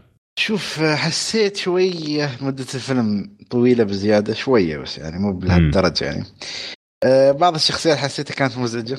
تمنيت لو كان ممثل ثاني الصراحه وعندك بعد آه، بعض الشخصيات حسيتها ما كان التركيز عليها وايد. okay هم تركزوا على أغلبية الشخصيات بس كان في تفاوت عرفت؟ يعني وفي شيء أنا أختلف وياكم وايد اللي هي الوصلات الغنائية. الصراحة أول وحدة اللي هي كانت يعني هي تقريبا ال- ال- ال- القصة ال origin story الشخصية. لما كانت تغني okay كان عاجبني كل شيء. بس بعدين لما تكرر مرتين وثلاثة صراحة شوية كرهت الشخصية أكثر. مم. بغض النظر على الغناء إذا كان حلو ولا لا وفي سبب ثاني صراحة خلاني اكرهها زيادة يعني لما شفته في السينما كل ما كانت تغني كان في واحد يضحك ونرفزني لدرجة إنه خلاص أنا كرهت الشخصية بكبرها يعني تخيل كان يضحك مش الضحك إنه يضحك بنفسه لا يضحك ويسمع الصالة كلهم مم. مشكلة ما كان واحد جروب بعد كم واحد من الشباب يعني إيه. خلاص أنا مثل ما عرفت الشخصية لو شو ما تسوي بعد. كرهته خير شر لا شوف أنا معاك في هذه النقطة إحنا قلنا انه الغنى رهيب مرة لكن ممكن زاد عن حده شوية. طبعا في بعضه كان المفروض إنه يزيد عشان يخدم القصة وفي بعضه كان أكثر من اللازم. أنا بالنسبة لي يعني أكثر شيء ممكن أزعجني إنه ما كان في حماس في وجهات النظر. يعني مثلا لما نشوف مشهد من من وجهة نظر شخص أن نشوف نفس المشهد من وجهة نظر شخص ثاني بالنسبة لي ما كان في حماس كان بالنسبة لي ملل يعني في بعض ال- الأفلام أو المسلسلات لما تجي تسوي لك من أكثر من منظور يخلي لك هو يعني في كذا في في شيء يعني يشدك من كل زاوية. هذا ما حسيته الفيلم هذا. يعني في بعضها أوكي بس أغلبها لما تشوف نفس المشهد من أكثر من شخص ما حسيت إنه في شيء جديد إلا مثلا تعابير الشخصية نفسها. طيب ليش أشوف المشهد كامل كله بس عشان أشوف مثلا آخر دقيقة اللي كيف الشخصية تفاعلت مع المشهد هذا؟ أنا بالنسبة لي ازعجني مرة كثير وطفشت أكشن الفيلم في أكثر من مشهد من هذه المشاهد. آه، أعتقد كان ممكن ينقص أحسن من كذا. زي ما قال محمد النهاية كان ممكن تكون أحسن طريقة تنفيذها على الأقل حتى لو كانوا بيوصلوا نفس النتيجة كان ممكن يسويها بطريقة أحسن. آه، بعض الممثلين كانوا يعني ما أدري صراحة بس مرة طلعوني من جو الفيلم. يعني ما أقدر أقول إنه تمثيلهم سيء لأنه واضح إنه هم كان مطلوب منهم إنه يسووا شيء زي كذا. آه، لكن فصلوني عن الفيلم. يعني لما يجوا على الشاشة أستوعب إن أنا قاعد أتفرج على الفيلم. بينما لما يجوا آخرين مثلا جاي زي جيف بريدجز أنا أشوفه بدع الفيلم هذا ترى مرة يا شباب مرة كان ممتاز.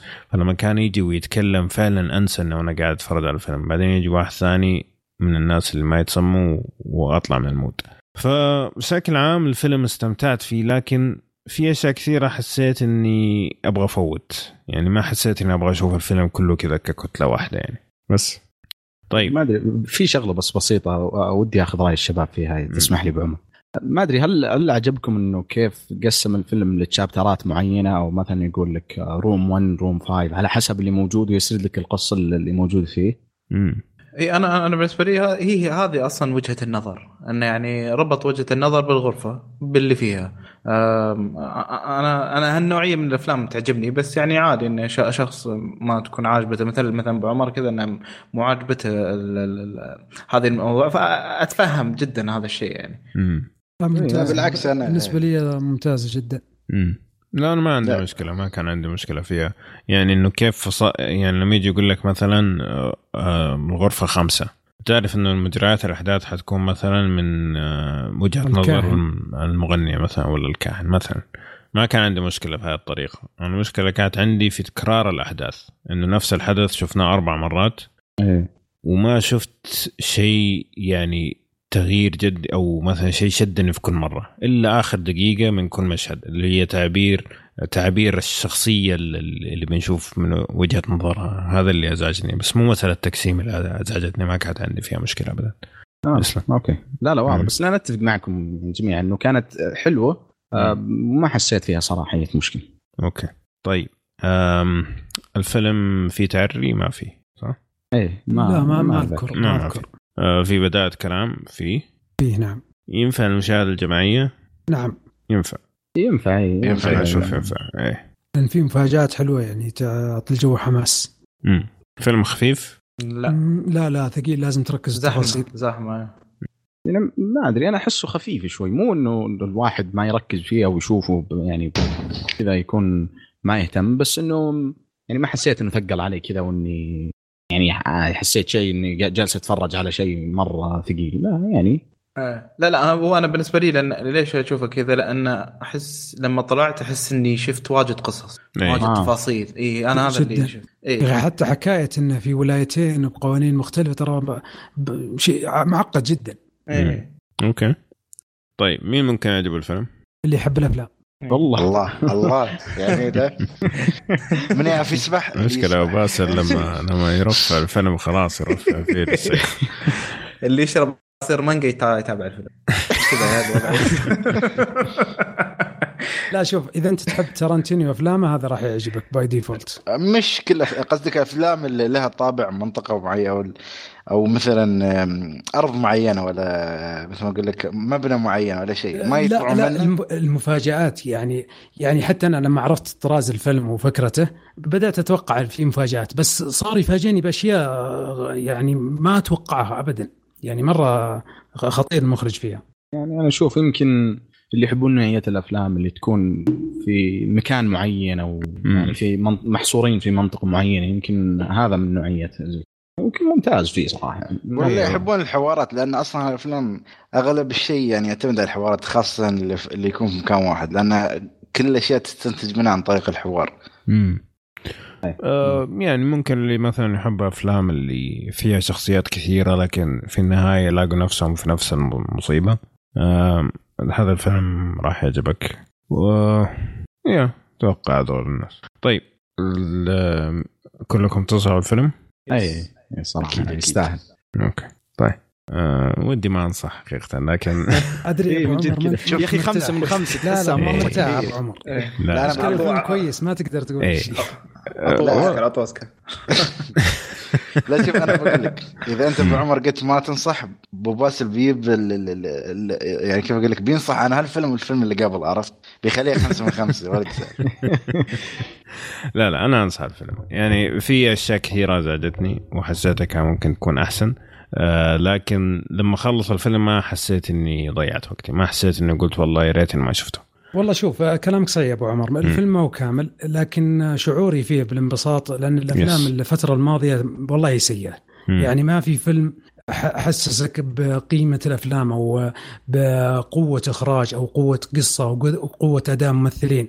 ب- فما أدري الشعور اللي لما شفت هذا الفيلم اللي هو Bad Times يعني آه، تمنيت إن في أفلام أكثر زي كذا.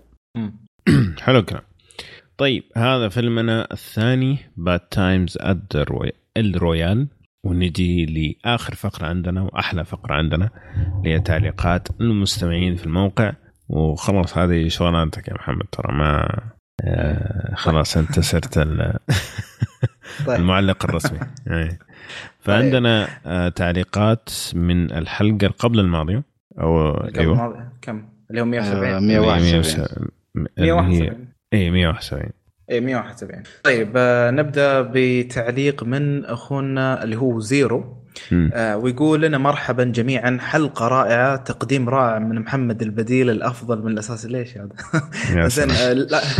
حيدي كانت تكون فرحان لا لا, لا, لا, ارجع, ارجع يا محمد أقرأ بالتشكيل. أيوه okay. آه، لا خلينا نكمل. زين. لا يعني شوف زيرو مقتنع إنه محمد بديل أفضل من الأساسي. okay. و- وأنا ما عندي اعتراض صراحة. أنا أشوف انه محمد ممتاز جدا. شكرا. دائما الأساس يكون متواضع يعطي فرصة حق البديل إيه، بعد. صح. طيب آه، زيرو يقول لكن تعليقي في الحلقة ال 170 كان فيه نقطتين. تكلمتوا بالأخيرة وانسحب على اللي بالنص. كنت أقول أن عندي مشكلة مع نهاية كل حلقة اللي هي أول ما يودعنا المقدم تنتهي الحلقة وتشتغل اللي بعدها تلقائي. اقتراحي انه يكون فيه خمس ثواني بس في النهاية عشان أقدر أفتح الجوال وأطفي وشكرا. والله يا زيرو آه طبعا أنا بسوي ال editing لكل حلقات كشكول وحقيقة ما راح أنسى. يعني أنا أخذت ب ب بنصيحتك لأنه فعلا يعني كلامك سليم وفي حلقات سويتها لكن في حلقات في النص أنسى صراحة. خاصة أحيانا ما يكون عندي إلا وقت قليل إني أسوي ال editing قبل ما يجي وقت الحلقة فبعض الاحيان أنسى. لكن لما اكون مروق يعني دائما تكون موجودة. فلو لاحظت آخر ممكن أربع حلقات من كشكول غير كشكول أفلام حتلاقي كلها فيها في النهاية فراغ زي اقتراحك يعني ممتاز اقتراحك كان جدا يعني. طيب آه التعليق اللي بعده من هوس يقول استمروا يا أفضل بودكاست عربي ترفيهي بلا منازع. عندي اقتراح انه تضيفوا فقرة عن أفضل أفلام سنه معينة مثلا عن أفضل أفلام 2014 وكل واحد يعطينا رأيه وشكرا. تكلمنا طيب. عن هذا الشيء قبل كذا. و والله ودنا نسويه. ممكن بس إنه عشان يعني أنت لما تيجي تتكلم عن سنة كاملة يعني أنت قاعد تتكلم على ممكن 200 300 فيلم وتبغى تعطي الأفلام حقها يعني. فممكن طريقة أفضل إنه مثلا كل واحد يتكلم عن ثلاث أفلام مثلا في 2014 ونحاول إنه ما تكون نفس الأفلام على أساس إنه نحاول نغطي مجموعة أكبر من الأفلام. بس إنه نتكلم عن سنة كاملة أنا أشوف إنه ظلم ظلم للسنة خاصة لما تجي مثلا سنة زي 98 يعني أو أو سوري 94 في كمية أفلام تستعبط من جودتها. آه لكن اقتراح جميل. اقتراح جميل طيب آه هذا كان تعليق هوس اللي بعده اللي هو كرو 00 يقول السلام. والله يقويكم. مين فيكم شاف فيلم مندي حق نيكولاس كيج؟ ابن ال يعني في كذا إشارات. فعموما إيه عموما شفت الفيلم بسبب شخص قال بما معناه أن نيكولاس كيج بعد خذلان السنين الماضية وأخيرا طلع بفيلم رهيب هو ماندي ولا حاطه من ولا حاطه من أفضل أفلام السنة بعد. تحمست وشفت الفيلم وكنت انجلط جلطة واحد ماكل مندي مطبوخ بكلوركس. حتى حتى ما اطول هذا أكثر فيلم جاني النوم وأنا أتابعه وأخيس فيلم شفته على الإطلاق وأكثر فيلم سبيت بعد ما خلصته. صفر من عشرة في تسفيل واجد لكن بس خلاص. وفي فيلم ثاني ودي أعرف رأيكم عنه وأحسه تحت الرادار وهو وبشدة وهو Monster Party ما أقول إنه فيلم رهيب ولكن إذا تبي فيلم استهبال شيك عليه. واتوقع وأتوقع أغلبكم أول مرة يمر عليه الفيلم. وآسف طولت بس أعطونا رأيكم ب Hold the Dark و The House That Jack Built وشكرا. طيب آه، ماندي أنا شفته وحذرت الشباب منه. فعلا. فعلاً. هو كان المفروض واحد من أفلام الحلقات بس جانا محمد وقال يا شباب ترى ما ينفع. إيه، وكنسلناه يعني. نفست بعد بعد. صدق والله لأنه مؤذي مؤذي للعين مزعج نفسيا فكرته على أحداثه على يعني هو ما ممكن شاء الله ما شاء الله محمد الكشاف نحن نخليه يشوف الأفلام أنا أنا أنا كبش الفداء الله يسلمك لا الله يعطيك العافية يا محمد ما قصر ما أنت كيف ده أنت اللي تسوي تجيبه لنفسك أخضر واليابس ما شاء الله عليك ما شاء الله عليك يا أبو حميد لو سمحت ما, إلا ما وايلد يوفر شيء تيلز محمد. الله. بعد ما شفت. شفت لا كيف؟ وايلد تيلز شفته؟ لا لا بعدي والله. كيف؟ للحين ما لا لا شفت شوف. كيف؟ لا، لا، هو هو تخصصه أفلام ناطقه بالإنجليزي يعني ف يس نعذر يس يعني. آه، طيب آه، عندك اللي هو في فيلم آه، اللي قال اللي قال عنه اللي هو ماستر بارتي سمعت عنه؟ لا والله ما شفته. لا والله. ولا Hold the Dark هل افلام أنا- أعتقد أفلام 2018 ولا آخر فيلم يتكلم عنهم مم. اللي هو The House اي Hold إيه، Hold Dark. هذا فيلم نتفلكس نزل قبل فترة أنا كنت مرة متحمس للفيلم لأنه كذا مم. فيلم survival و... وجيفري رايت يعني أنا مرة يعجبني إيه. الممثل هذا بس بعد ما شفت يعني آراء الناس عن فيلم المتقين قلت ياه ما أدري يعني مم. ما أحسه يستاهل إن الواحد يتفرج. عليه والله تقييمه شفت- في Rotten 78 بس لا Rotten تقييم- صراحة ما يعني تقييم المشاهدين في جوجل 37% هو IMDb 5.7 أو شيء زي كذا. إيه. أسلم محمد إيش كنت تقول؟ آه أنا شفت ذا فيلم اللي هو الفيلم اللي قال عنه الثاني اللي هو The House That Jack Built فيلم آه عن واحد كذا يعني عنده اضطراب سواء نفسي أو عقلي أو ايا كان مم. ويروح يقتل يقتل كذا. تحس إنه يقتل بعشوائية وفي في عنف شديد جدا بالفيلم آه، من زمان ما شفت فيلم عنيف بهذه الطريقة من نوعية اللي كذا يكز شعرك كنت تشوف المشاهد هذه آم، آه، وفي في توتر شديد آه، في مشاهد واجد مثلا لا زلت أتذكرها بحذافيرها بتفاصيلها بحواراتها فيلم ما ينفع ابدا ابدا للكل. أعرف أن ممكن كثير ناس بتطلع منه بتعطيه صفر من عشرة حتى لأن فعلا يعني يترك عندك شعور كذا كئيب أو- أول ما تتركه. بس في عناصر كثير يعني ممتازة بالفيلم. أه، بس صعب إني أنصح فيه. يعني ممكن إذا أنت تحب إنك مثلا زي ما تقول تمسك شخصية أو تمسك إنسان تفصله تفصيل نفسي هذا الفيلم يفسر لك اياه بهالطريقة يعني. أحسه يشبه آم، الفيلم حق ستانلي كوبريك يعني من قصته. اللي هو A Clockwork Orange عرفته؟ إيه. اي عرفت اي م- يعني لا هذاك آه، هو في في بالنسبة نفس نسبة الجنون بالنفس بالنسبة للشخصية آه، سالفة الفوضى سالفة ال ال ال ال ال إن ما في هدف واضح للشخصية رايح و... لكن آه، هذاك ممكن تقول التوجه حق الفيلم أوضح ورا- وعارف أنت رايح وين هنا لا هو هو يقول لك من أول لحظة بالفيلم يقول لك أنا سويت واجد آه، جرائم بس أنا راح اركز لك على خمس واحدة خمس جرائم من اللي أنا يعني سويتهم. و- آه، أوكي. يعني آه، يعني. تمام طيب آه، طيب كرو زيرو زيرو بعد كتب بعد يقول يا رب ما سجلته بعدكم كنت نسيت السؤال المهم كله من نيكلاس كيج السؤال هو هل لازم أشوف أفلام Avengers اللي قبل عشان أشوف Infinity War ولا ما يحتاج؟ أم، أعتقد إن إحنا آه، ذكرنا هالشيء صح؟ إي كان أعتقد الحلقة اللي تكلمنا فيها عن Avengers والله ماني متذكر بس في حلقة ذكرنا إيش الأفلام اللي لازم تنشاف. آه، يعني يفضل إنك تشوفها كلها عشان يعني تدخل جو مع كل شخصية. لكن ذكرنا إيش الأفلام اللي لازم تنشاف. يعني لو أنت دخلت على انفنتي وور ما أدري صراحة إيش ممكن تتوقع. لأنه أنت ما أنت عارف مين هذول الناس ولا أنت عارف. إيش المصيبة ولا أنت عارف إيش ال... آه... ليش في ناس في الفضاء وليش في ناس في الأرض وليش في ناس ميتين وناس.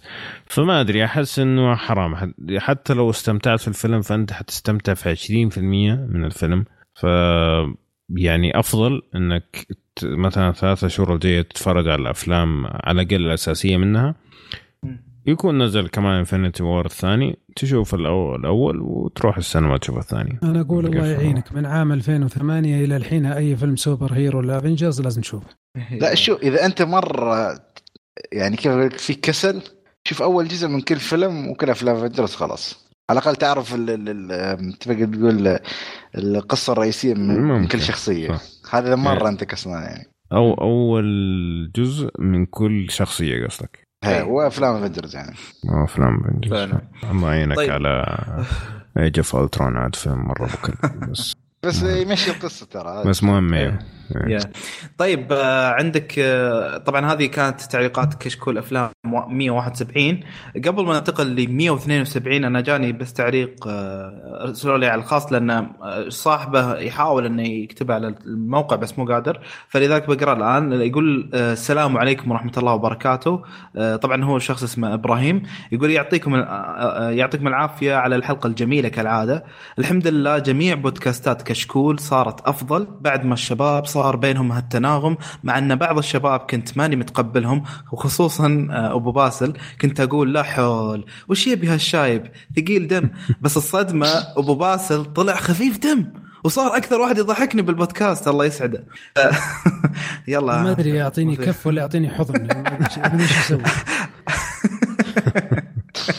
آه، يقول لك بعد عندك فانزات يا والله ما. أدري كيف العلاقه هذه غريبة إيه.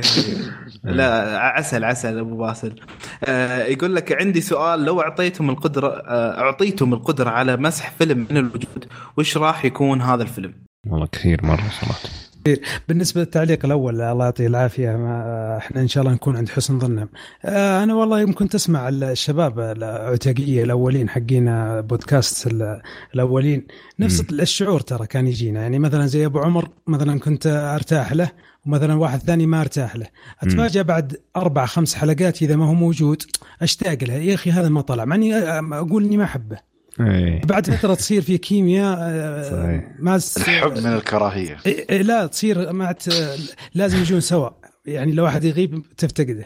امم أوكي صح. طيب آه، شباب شو الأفلام اللي آه. بدكم تنسونها؟ طبعا يعني ممكن مؤخرا ماوكلي بالنسبة لي كان من ازبل الأشياء اللي شفتها في حياتي. آه لكن آم، يا أخي لما قريت التعليق كان في شيء في بالي بس مرة نسيت إيش هو. إيش إيش أفضل فيلم الواحد شافه. في حياته ولا؟ اسوء آه فيلم كثر مو سيء ودك إنه إيش؟ آه يختفي من الحياة. آه. والله في بالي فيلم بس أتوقع تتفاجئون تطردوني من البودكاست. لا لا لا عاد. يتكلم ما أدري والله أحس انها مصيده اللي هو تقولون قول قول. اللي هو قول أكيد. فيلم Oldboy Oldboy لا يا شيخ. الكوري والله إيه كوري ولا. أمريكي؟ الكوري السبب. بس السبب ما تعاطفت مع القصة ما تعاطفت مع الطرفين ما تعاطفت يعني الفيلم كقيمة ما أضاف لي أي شيء لا يعني ال- الأفلام بشكل عام لما تشوفها آه، ت- ترى تشبع عندك رغبات تشبع عندك رغبة مثلا انتقام ال- ال- رغبة الفرح رغبة ال- لا يعني تشبع عندك حاجة في في مخيلتك اولد بوي لما شفته اشمئزيت منهم كلهم. يعني آه، بعض الاحيان يكون في فيلن أو شرير آه، تعشقه. هذا. ما ما عجبني الفيلم يعني صراحة. حتى يوم شفته تمنيت اني ما شفته. يعني ولما أشوف ناس يمدحونه أستغرب. قد يكون المشكلة فيا لكن هذا مع إن الفيلم تقييماته مرة عالية. مم. والله شوف آه. آه أنا فتحت عندي IMDb وقاعد أشوف إيش تبغى تشوف اللي زبلت فيها إيه. مرات فوالله عندك The Amazing Spider-Man معطيه واحد من عشرة والله انت أنت وايد أوه. المهم عندك Bad Moms Bad Boys 2 Hellboy هذه كلها معطيها واحد من عشرة عندك Iron Man ما شاء الله أنت توصل واحد يعني هي لا أنا ال scale كامل من واحد لعشرة كله يستخدم. والله الظاهر أبو عمر ما عندك إلا يا عشرة يا واحد.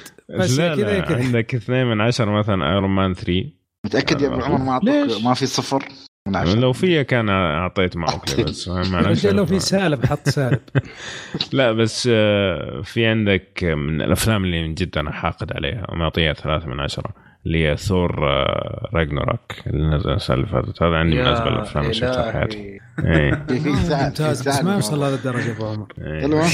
لا أتفق معك الفيلم شوي في يعني في خياس ليش؟ لأنه يتكلم عن ثور عرفت؟ والله لأنه والله كانوا مركز على ثور بس ما للدرجة والله واضح يا أبو يعني. عمر إن اللسته واجد تبغى نخصص لها حلقة وقال لك وقال لك فيلم واحد لا أنا أعطيتكم اختيارات يعني واختيارات بس.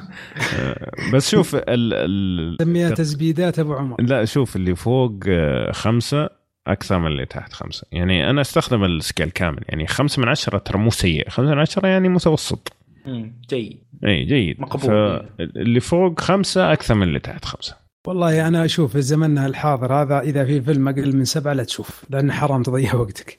لا لا لا لا كذا أنت تظلم الأفلام. حقيقة يعني آه، يعني مثلا قصدي ما في وقت يعني ما تقدر تلعب. لا شوف لا، لا. أنا بقول لك أفلام كوميدية مثلا يعني أغلبيتهم الممتاز منها ترى ال rating ماله يكون ستة من خمسة لسته يعني. هذا. الممتاز فيهم إيه. عرفت فحرام بعد يعني ما أشوفهم يعني عندك آه. مثلا Boyhood أوه أوكي Boyhood بالنسبة لي الفكرة الإخراجية جميلة بس الفيلم نفسه كلب صح. الفيلم نفسه كقصة بس ما هو بايخ بس الفكرة إنه أنت قاعد تسجل تصور فيلم سبعة مدري 14 أنا مدري كم هو سجل. 12 سنة شيء زي كذا. 12 سنة. مم. شيء رهيب. يعني فكرة فعلا إنك تستاهل إنك تشوف الفيلم عشان تشوف هذا الشيء. بس لما تيجي تقول لي قصة وحوارات ومدري إيش لا.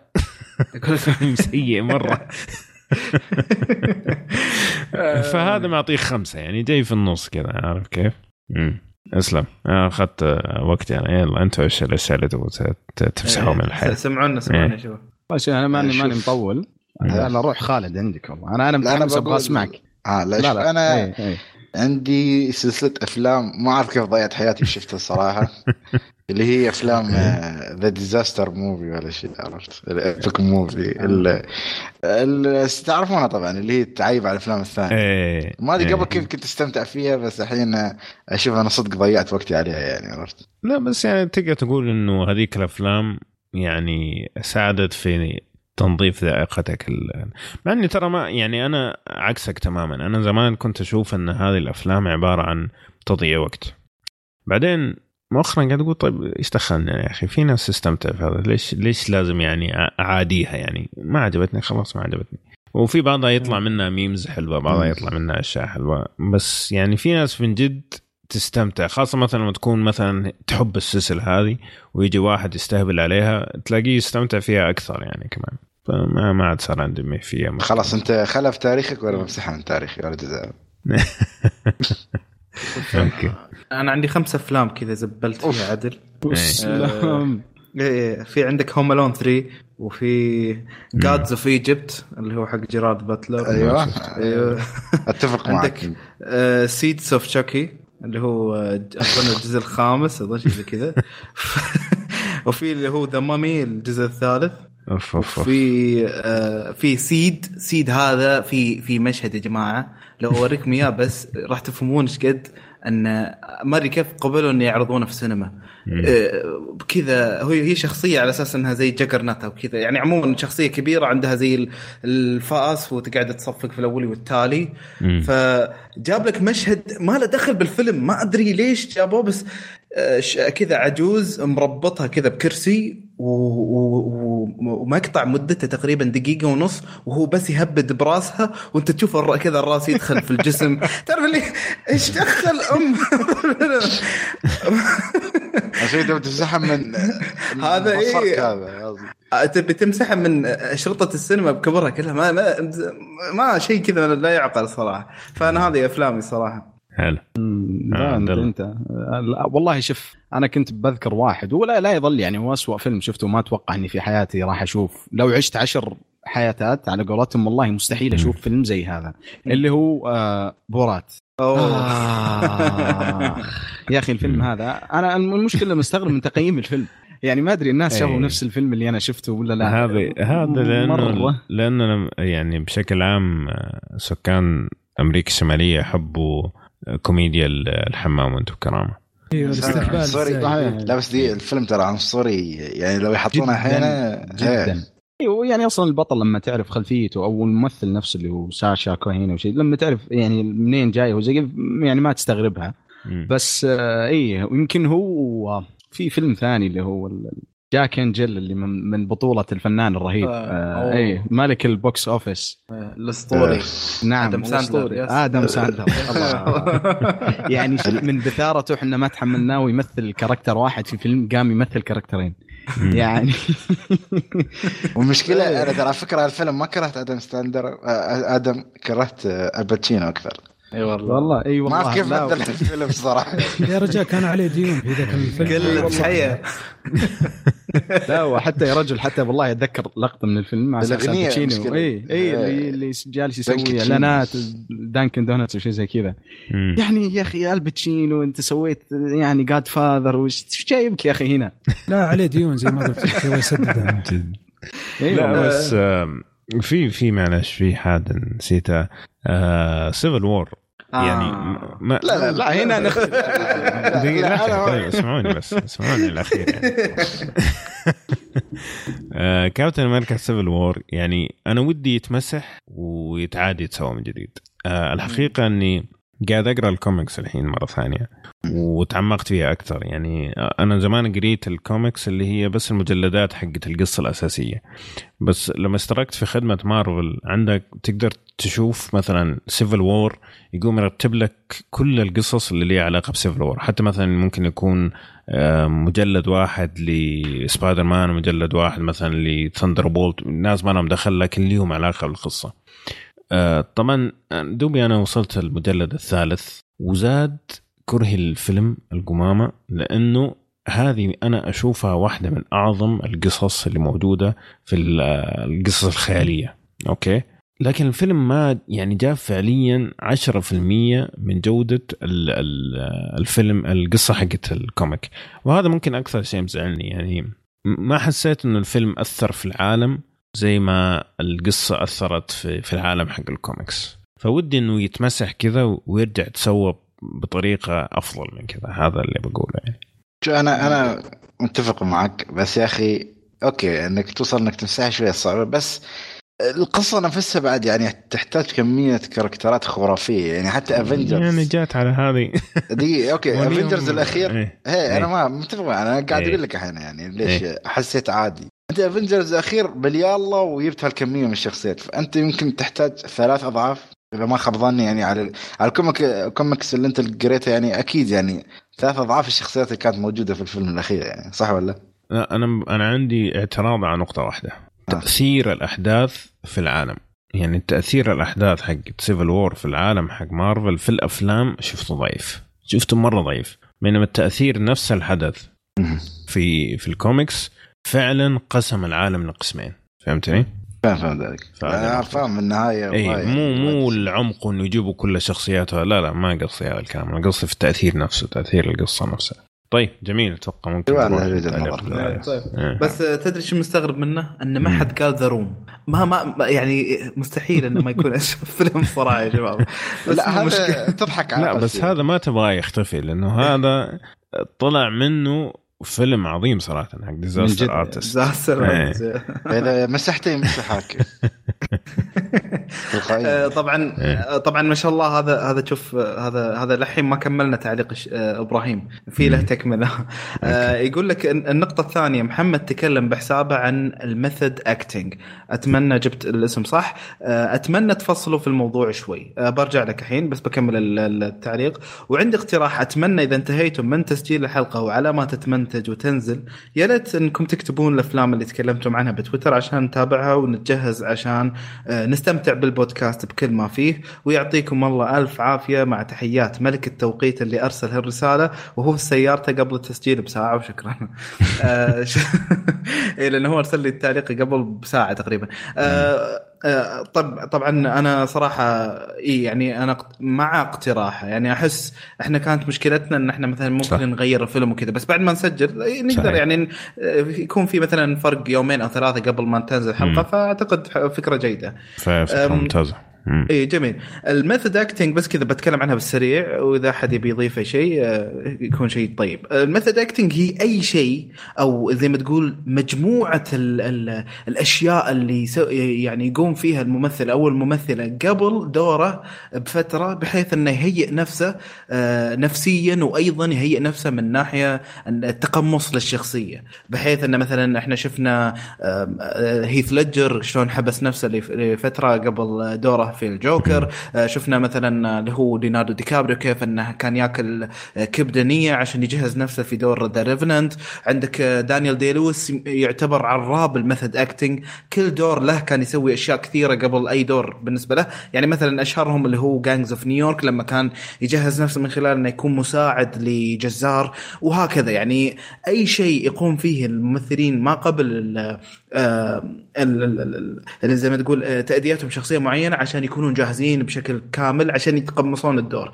وشفنا كيف أثرها هذه على أدوار كثيرة إلى الآن خالدة. وأنا طبعا ليش جبت طاريه في التويتر بحسابي؟ لأن كان في مقطع جميل أنا حتى ما إذا شفتوه يا شباب آه، كانوا منزلين اللي هم Vice يتكلمون إن كيف الأوسكار يفضلون الممثلين اللي يقومون بهذا الشيء اللي هو ال method acting إيه. اللي هو آه، لأن مثلا آه، تشوف مثلا الممثل ما يكتفي إنه مثلا يقوم بالدور و- وخلاص إنه يصير فيلم ينتشر وكذا. لا تشوفه في حتى في المقابلات يقول لك إنه والله أنا آه، سويت كذا وسويت كذا وسويت كذا عشان أطلع بهذا الدور. فيعني ساعات كثيرة نقدر نقول مثلا آه، ممكن ما أعرف أصلا هذه الأشياء إنها سواها الممثل إلا إذا قالها. يعني مثلا إيش درنا إن إن مثلا ليوناردو دي كابري أكل كبدة نية إلا إذا هو قالها ولا هو إيه. يأكل بنفسه مع نفسه يعني.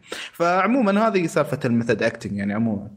فعلا تكلمنا عن هذه النقطة قبل كذا إنه نشوف إنه يعني في نوع من التحيز إنه أغلب الناس اللي فازوا بالأوسكارات في في الفترة الماضية ناس يعني آه، اللي مجوع نفسه مدري كم مليون ساعة واللي مم. نحف واللي تخن ومدري إيش. فهل يعني فعلا هذا المقياس إنه واحد يفوز؟ يعني لازم واحد يروح يقتل نفسه عشان يسويها ولا إنه فعلا ممكن إنه أنت تطلع تمثيل ممتاز يكفيك؟ فطبعا هذا النقاش كان زمان ما أتذكر أي الحلقة كانت. لكن صراحة السؤال سؤال ممتاز و وجاء يعني في وقت جميل لأنه فعليا أنا قبل فترة جاء في بالي النقاش هذا اللي صار بيني وبين عمور في أحد الحلقات. فقاعد أكتب زي مقالة بسيطة أو حتى ممكن أسوي سكريبت إنه أنواع التمثيل. طبعا في عندك غير إنه التمثيل مثلا في اللي يسموه performance واللي يسموه آه، اللي هو أداء وتقمص شخصيات ومثل. هذا هذا نوع من زي ما تقول التصنيف. في تصنيف ال- الثاني اللي هو خمس أنواع أو ست أنواع اللي هو آه، ال- التمثيل الكلاسيكي أو ال method acting أو اللي خلينا نسميه عاد لسه ما ترجمتها يعني فماني عارف صراحة. ف- تقريبا في خمس أنواع من التمثيل. ال method acting هو هذا اللي قلته لكن أنا أشوف الموضوع مرة شيق لدرجة إنه يعني حتى ممكن نناقشه في واحدة من الحلقات. يعني مو شرط إنه بس انزل مقالة إنه ممكن في واحدة من الحلقات مثلا كل واحد وإيش المثال مميز مثلا أو مين الممثل اللي دائما يستخدم هذا النوع من التمثيل. لأنه أنا أشوف هذا من الأشياء اللي دائما تشدني في في الممثلين نفسهم يعني. جميل. طيب, طيب آه، الحين نبدأ بتعليقات اللي هو حلقة آه، 172 بالموقع. آه، آه، يا اللي هو اولا تعليق آه، من آه، خليل. طبعا تعليق شوي طويل فيعني خذوا معي التعليق بكبره اللي هو اولا يقول سلام. أول مرة أعلق في الموقع أعتبر نفسي مستمع متأخر لكشكول. أذكر أول مرة انصدمت لما فتحت كشكول كانت الحلقة 100 وأنا عرفت عن البودكاست عن طريق أبو عمر لما استضيف في بودكاست سعودي جيمر المهم أفتح الحلقة اللي هي أربع ساعات. قلت وين يا أبوي؟ متعود على ساعة وثلث بالكثير. في يوم من الأيام جاني مشوار ساعتين ذهاب ومثلها اياب فقررت أستمع ومن يومها أنا عاشق كبير للبودكاست لدرجة رجعت أستمع للبودكاست من الحلقة الأولى مرتين. وأحس إني لو ألقى شباب البودكاست أمون عليهم من كثر ما أعرفهم وهذا خلاني أكون ضد التقسيم الأخير مع معرفتي بضرورته. المهم بقى عندي بودكاست الأفلام والمسلسلات فقط للاستماع مع أني أعتبر نفسي gamer ومحب للألعاب لكن أسوي skip للكل عادة هذا هذول الاثنين. لأن هذول الاثنين هم الأكثر امتاعا خاصة الأفلام. بعيد عن التكلف كما تعودنا من كشكول المسلسلات أحيانا أسوي skip للعلم أج... أحمل. okay. أحمل جميع الحلقات البودكاست دعما له عشان إذا بغيتوا تجيبوا معلن. أعرف أن هذا التعليق طويل وقرأته قراءته مزعجة بس استحملوني لأني ما بعلق إلا سنتين قدام. أه بخصوص كيفن سبيسي أثبتت براءته هذا الأسبوع ولكن هذا لا يلغي إمكانية تحرشه. غياب الدليل ساعده مع أني متأكد أنه فيه ناس اتهمته لتركب مع الموجة فقط وأنا ما دافع عنه لكن متأكد أن الكل يعرف أن الوسط الإعلامي وسط قذر جدا. يا رجل حتى الجوائز تركت مشاهدتها تركت مشاهدتها ومتابعة نتائجها وصرت أعتمد على آراء الخبراء زي كشكول لأنها مليئة بالرسائل السياسية والحزبية والتكتلات الاجتماعية والدينية. لذلك تبا لها ويحيى كشكول وأمثاله. وصراحة أنا ما أحب كيفن هارت بس جدا احترمته. لما رفض الاعتذار وقال الأوسكار ضمنيا تبا لكم بالإنجليزي. وصراحة ما يصلح صراحة ما يصلح إلا كذا بتعامل الواحد مع هذه المصالح الخارجة عن الفن نفسه. وشكرا ألف على امتاعنا ودائما أذكر لكشكول أنه لازم تفتح تفتحوا Patreon عشان نقدر نشكركم. وهذه الثقافة توسعت في العالم العربي عامة. أحد البودكاستات أراد تغيير الموسيقى والشعار. إيش؟ okay. وفكروا وفكروا إنه الناس يدفعوا النص بالنص. تفاجئوا خلال أسبوع واحد تم تغطية جميع التكاليف وزيادة 300 دولار تم توزيعها على الجمهور كهدايا منهم وإليهم. طبعا أبو إبراهيم زمان كان يقولها ادعمونا بس أبو عمر يقول له لا تتشحن وبس والله أعتذر عن الإزعاج. وكان عندي تعليق آخر على آداب السينما بس مرة ثانية إن شاء الله. طبعا إيه. هو بس رد على نفسه. يقول يحيى بالألف الممدودة وليس بالألف المقصورة. بغيت أمشيها بس تخصصي همس في همس في أذني تخصصي لغه عربيه وعدل نفسه بعد مرة ثانية. المهم. طيب. آه، أول شيء أنا ما عجبني إنك قلت إنك ما راح تعلق سنة قدام. أنت كذا تزعلنا صراحة مرة كثير. بس آه. بعلق مرة ثانية. إي بس أنا أخاف بعد مرة سنة ثانية يقول لك. إي بعد سنتين. آه، يعني ود ود إنك تستمر صراحة انه ما شاء الله تعليق جميل وفي نقاشات جميلة صراحة. آه، قبل ما ندخل في الأشياء حقت كيفن سبيسي والأشياء الثانية بس ودي أعلق على حقه Patreon طبعا إحنا فتحنا باتريون من كم سنة؟ ممكن ثلاثة أربع سنين والله ما أتذكر من متى. وكان عندنا عدد داعمين آه، ممتاز. صراحة كان يغطي كل تكاليفنا آه، حقت السيرفرات وحقت الموقع وحقت وحقت وحقت. لكن اللي صار السنة الماضية إنه انحجب باتريون عندنا في السعودية. انحجب فترة ممكن ثلاثة أربع شهور. وبعدين رجع. طبعا لما رجع يعني تقريبا أغلب الدعم اللي كان يجينا اختفى. آه، لأنه ما عاد صاروا الناس قالوا بيدفعوا وأعتقد إنه بعد لما رجع ما اهتموا حتى ما عرفوا إنه رجع. فالحين ال- في ناس ما زالوا يدعمونا يعطيهم ألف عافية. نعرفكم بالاسم واحد واحد. ويعني بتساعدنا كثير في تغطية ال- ال- التكاليف. لكن اللي أبغى أقوله إنه باتري باتريون موجود وما زال شغال حقنا فإذا تبغوا تدعمونا ما زال موجود وراح نحط الرابط آه، موجود الرابط في صفحتنا حقت آه، تويتر ولكن حنحطه كمان في الحلقة هذه على أساس اللي يبغى يشارك وشكرا يعني مقدما آه، بس جميل. هذه حقت لا تتشحت أتذكر كان شيء زي كذا بس ما متذكر ال- السياق نفسه صراحة إيه. طيب. آه التعليق اللي بعده جاينا من آه لا بس في عنده كان يبغى أوه. آه، على حقه كيفن سبيسي. أوه يا. إنه ثبتت. براءته هو. إيه. فيعني ممكن يبغى يبغى إيش رأينا عن الموضوع. والله ما أدري. أنا يعني بعد الكلام اللي طلع وخاصة الاعتراف اللي قاله هو قبل سنة يعني من بعدها هو كيفن سبيسي إلى مزبلة التاريخ حقيقة. مم. لا يعني بس يعني حتى حتى لو عبد الله يعني ثبتوا براءته يا أخي خلاص مثل ما قلت أنت يعني تخرب سمعته يعني خلاص. أي. هو هو اللي زاد الطين بلة. إنه على أول ما جاء الاتهام التحرش هو ما نفى أو شيء زي كذا لا. مم. هو نزل خطاب كامل ما أدري في النهاية قال اي ام جاي طيب يعني. مبروك. يعني على أساس إنه كذا يعني الناس يسامحونك. إيه. إنه يتعاطفوا معاه يعني. أيوه والشيء الحلو فيه إنه حتى شو اسمه من هذول نفسهم اقلبوا عليه عرفت؟ فهو لا هو مع الناس العاديين ولا هو مع هذولاك فيستاهل صراحة يعني معليش بس آه، يعني الأفعال اللي اللي سمعنا كلامه عنها حتى لو بعضها ما ثبت آه، يعني لما زبل التاريخ حقيقة كيفن سبيسي معليش. بس النقطة مالته عن الإعلام ترى صح كلام يعني. الإعلام مرة إذا حبوك ترى خلاص في صفك إذا كرهوك على طول يجلبون عليك. يعني ما عندهم صاحب صاحبي خلاص يعني عرفت؟ عاد صح. يجلبون عليك في أي لحظة. إيه إيه، أيوه إيش إيش اللي يجيب مشاهدات أكثر؟ إيش اللي يجيب فلوس أكثر؟ هذا بالنسبة للإعلام، يعني مثلا إذا كان حيكونوا ضد كيفن سبيسي حيجيب لهم مشاهدات أكثر في مواقع الأخبار ولا حيجيب لهم ناس يروحوا يشوفوا أفلامه بشكل أكبر حيصيروا جنبه.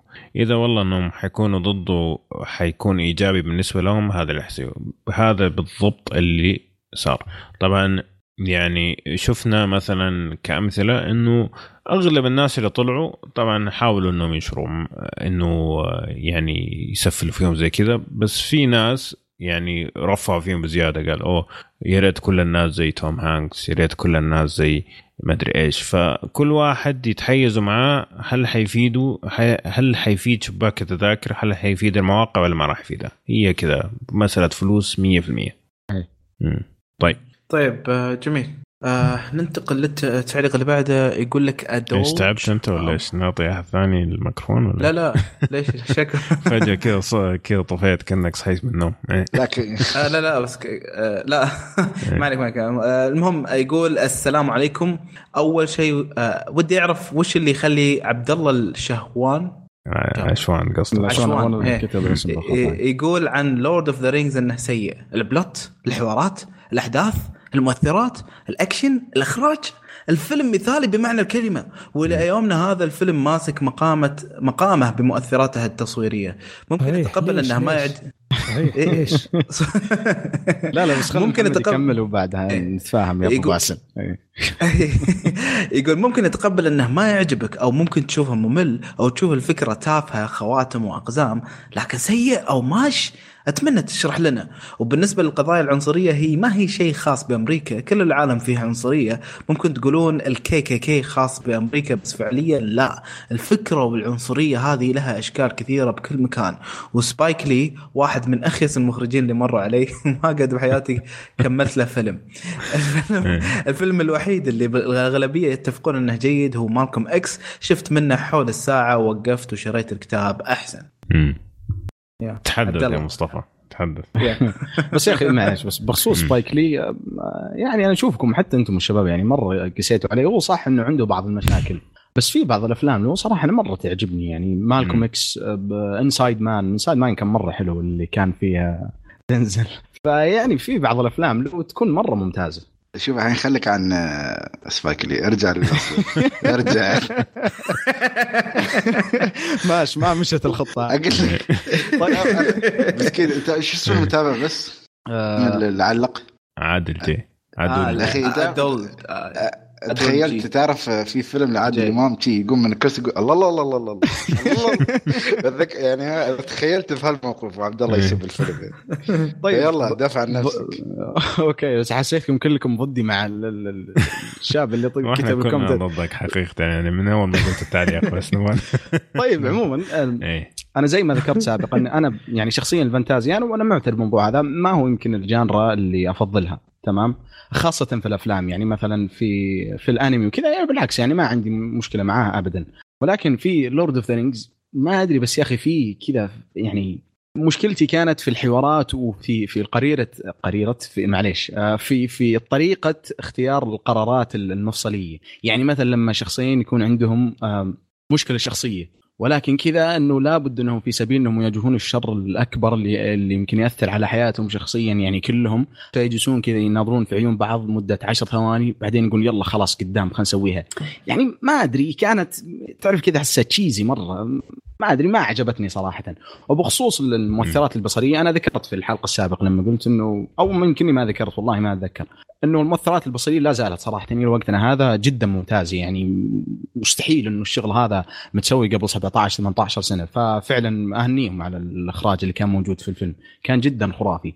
بس زي ما قلت لك ما أدري هذه يمكن الأشياء اللي ما عجبتني في الفيلم. بس ما يمكن في يوم من الأيام الشباب يتكلمون عنه فلما أجي يمكن أعطيك بالتفصيل أكثر لأني تفرجت عليه قبل فترة مرة طويلة فيمكن هذه الأشياء اللي أتذكرها. امم أوكي. طيب. آه، نمشي له إيه يا شباب؟ عندكم إيه. خله خله مسكين. شك- شكله متوهق مسكين بعد. لا لا شوف كيف بس إني آه. جالس أتعرض للضغوط يعني من نعم. الشباب. إيه. فلو في حلقة ما لقيتوني موجود يعني آه. آه، عشان تعرفون السبب بس. عموما إيه طيب آه قبل ما أقرأ تعليق آه، جو أو GH أو في بعد تعليق ثاني حق آه، آه، أدول G أو G يقول وفيه نقاط مهمة. الأفلام اللي تناقش القضايا العنصرية جدا مهمة وخصي- وخصيصا في هذا الوقت. في كل دول العالم الطائفية والجرائم العنصرية جالس تزيد وتنشحن أكثر. هذه الأفلام لها دور كبير بعرض أخطاء الماضي. طبعا مو كلها مو طبعا مو كلها حلوة ومو كلها ممتعة وكثير منها تافه وغبي لكن تظل مهمة. وينطبق هذا الكلام على كل الأفلام اللي تناقش قضايا اجتماعية إن كانت نسوية أو دينية أو عنصرية أو غيرها ملاحظ إنكم تن- تنفذون توجهات أوكي؟ قصة أتوقع تن- تنقدون. آه تنقدون التوجهات هذه. ما انت ما أنتقدكم طبعا كل شخص يبي شيء من الأفلام بعض يبي متعة فقط والبعض الآخر يبي شيء له أثر بالمجتمع وكل واحد وقضيته اللي تعنيه. بس هل لو الفيلم كان له توجه معين يصير سيء؟ لا طبعا ومتأكد أنكم توافقوني. المشكلة تكون لما تعرض القضية بشكل تافه أو بشكل متحيز ومتزمت. وشكرا لكم جميعا واحد واحد. جهدكم مرة كبير واستمتع بكل حلقاتكم. أه هي شوف القضايا العنصرية أنا شخصيا ما عندي زي ما تقول يعني أنتقدها شخصيا إذا إذا زي ما ذكرت أنت طرحت بشكل ذكي. آه أنا أعتبر مثلا من الأفلام اللي استمتعت فيها رغم أنها كانت تتكلم عن العنصريه اللي هو هيدن فيجر مثلا. كان فيلم رائع جدا. آه كان يتكلم عن السمر وكان حتى سابقا قبل كان اسمهم كولرد بالنسبة لهم. فطرحها بشكل جميل استمتعت بالفيلم وفي نهاية الموضوع حسيت بمعاناة الكالرد بيبل وقتها بشكل جدا كبير. آه وفي صراحة بعضهم اللي يصير رسالتهم واضحة إن أنا مسوي بشكل إنه يعني شوفوا ب... يعني مثل مؤخرا أفلام الشواذ اللي يجيب لك شيء عن الشواذ مثلا أو حتى مسلسلات يجيب لك شيء أو مشهد شواذ بس ما ما ما يضيف ابدا للقصة ولا أي شيء فليش تجيبه لي أصلا؟ آه فهذه تكون مثلا أف... يعني أفكار مؤدلجه انه يعني يغذي فيها المشاهد إنها تصير مع الوقت عادية. إيش يقولون شباب؟ يعني يدسون السم في العسل أو شيء زي كذا. بالضبط إيه. اي بس شوف العنصرية يعني أكيد يعني نتفق يعني ما تبني إيه. الفيلم كله على العنصرية أو مش تبني تحكم على الفيلم كله بالعنصرية. وطبعا العالم كله فيه عنصرية على اختلافها يعني. بس صحيح. آه، مثل ما تقول طريقة تقديم. في النهاية ترى أنت جاي تشوف فيلم. أنا بفهم الفكرة يعني. بفهم فكرة عنصريه بس مو لازم يعني تعطيني احداث موجودة حاليا. ترى نحن نعرف إن في عنصريه في أمريكا عنصريه في كل الدول. ولكن تعطني الفكرة وخلاص. أنا في النهاية جاي أستمتع. خلي الأشياء السياسية في السياسة وهالاشياء هذا بالنسبة لي أنا يعني صراحة. هي طريقة الطرح. يعني أتوقع إنه كلنا نتفق معك. يا عادل عبد الله ولا عادل؟ ما ادري إيش اسمك انت بالضبط. عدلج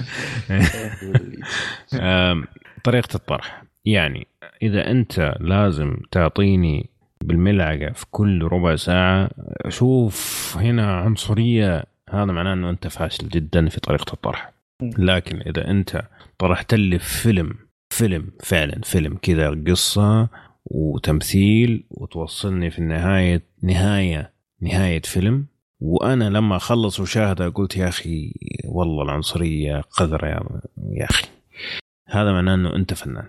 فهذه النقطة أعتقد اللي كانت المشكلة عندنا اللي في بلاك آه، كلانزمان آه، إنه يعني الطريقة اللي ختم بها الفيلم كانت جدا ضعيفة. يعني إذا أنت في كل الفيلم هذا ما أنت قادر توصل الفكرة اضطريت أنك أنت تسوي اللي سويته في آخر الفيلم فأنت فاشل بنبرة واستمارة. أعتقد هو هذا مو إحنا ما عندنا مشكلة مع التوجه الفني. وطول عمره من أيام آه شو اسمه أرسطو وال وال شو اسمه والمسرحيات والأشعار وهذه عشان توصل فكرة سواء كان اجتماعية ولا دينية ولا وات لكن كيف توصلها؟ هل أنت فعلا راح تعطيني اللي أنا أبغاه؟ متعة؟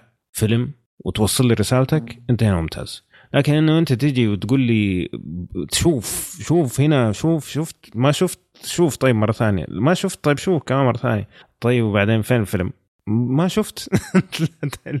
شفت بس فين الفيلم؟ ما يحتاج فيلم بس شوف. هنا مشكلة. فهمت علي؟ اتفق معك يا أبو إيه. عمر لا تكلف المقطوع كلامك في فيلم اسمه 12 ييرز اسليف اخذ ثلاث جوائز أوسكار يتكلم عن العنصريه قصة حقيقية. فيلم جدا ممتاز. واتفق أيه. معك في جميع الكلام اللي قلته. بالضبط فهي هذه يعني. إحنا ما عندنا مشكلة مع الرسائل لكن في النهاية لا تنسى إنه أنت قاعد توصل فيلم. زي مثلا في نقاش دائما معلش بس آخر شيء بقوله في النقطة. في نقاش دائما آه مع مع الزملاء يعني عن عن الموسيقى والفيديو جيمز هناك الموسيقى إنه الكلمات رائعة. طيب اسمها موسيقى. يعني اللحن لازم يكون كويس. طيب. بعدين الكلمات. ما ينفع إنك تقول لي مثلا والله كلمات رائعة وموسيقى زي أبو كلب. ولا مثلا video games تيجي تقول لي يا أخي ال graphics مو مهمة. طيب graphics مو مهمة؟ روح أقرأ كتاب. اسمها video games لازم يكون الصورة يعني تعطيك آه، متعة بالإضافة للعب. أنا كذا أشوفها يعني. اسمها video games العاب فيديو بس هذا اللي أبغى طيب. طيب آه، عندنا تعليق من آه، GH أو أو جو أو كيف. بس عموما آه، أبي أقترح فيلم اللي هو Rush. الفيلم جدا مظلوم وما في أحد معطيه وجه. لا لا الكلام. هذا غير صحيح يا أخ جو. هذا هذا اللي هو فيلم السباقات ولا؟ اي إيه. هذا تكلمنا عنه في كشكول 26 تخيل؟ الله. طلع غبار يا أبو عمر. اي والله غبار. آه الفيلم تكلمنا عنه بالتفصيل في كشكول 26 والشباب كلهم قالوا إنه فيلم من أفضل أفلام السنة كانت. آه فإحنا كشكول أعطيناه حقه صراحة. بس آه بس أتفق معك يعني من الأفلام القليلة اللي أسمع الناس تتكلم عنها. ممكن عشان في فئة ال sports. آه، ال sports أيوه. يعني مو كل الناس يحبونه. مو بس sports وكمان F1 مدري ولا ناسكار ولا أحد من الأشياء هذه يعني مو حتى مو الأشياء اللي الناس يتابعوها بشكل كبير يعني مم. ناسكار ولا فورمولا 1 كان أيوه واحد فيهم يعني. بس يا أخي في إيه. في نقطة بقولها نسيت في فيلم The Old Man and the Gun بس وين؟ بقولها بس دقيقة دقيقة والله مرة ليش؟ صار لنا ساعتين واضح انك كنت راقد يا أبو لا لا لا لا لأنه هو إيه. تكلم عن KKK فذكرت ولد آه، دنزل واشنطن عرفت إنه موجود في الفيلم صح ولا؟ إيه. آه، لما إيه، قريت بس، آه، الاسماء بس, والله. بس كان ما- ماشي كان كان رش مو- بشكل بسيط يعني الشكل غير ترى. مين المشكلة أنت لما تكلمت عن Black KKK تذكرته. لحظة.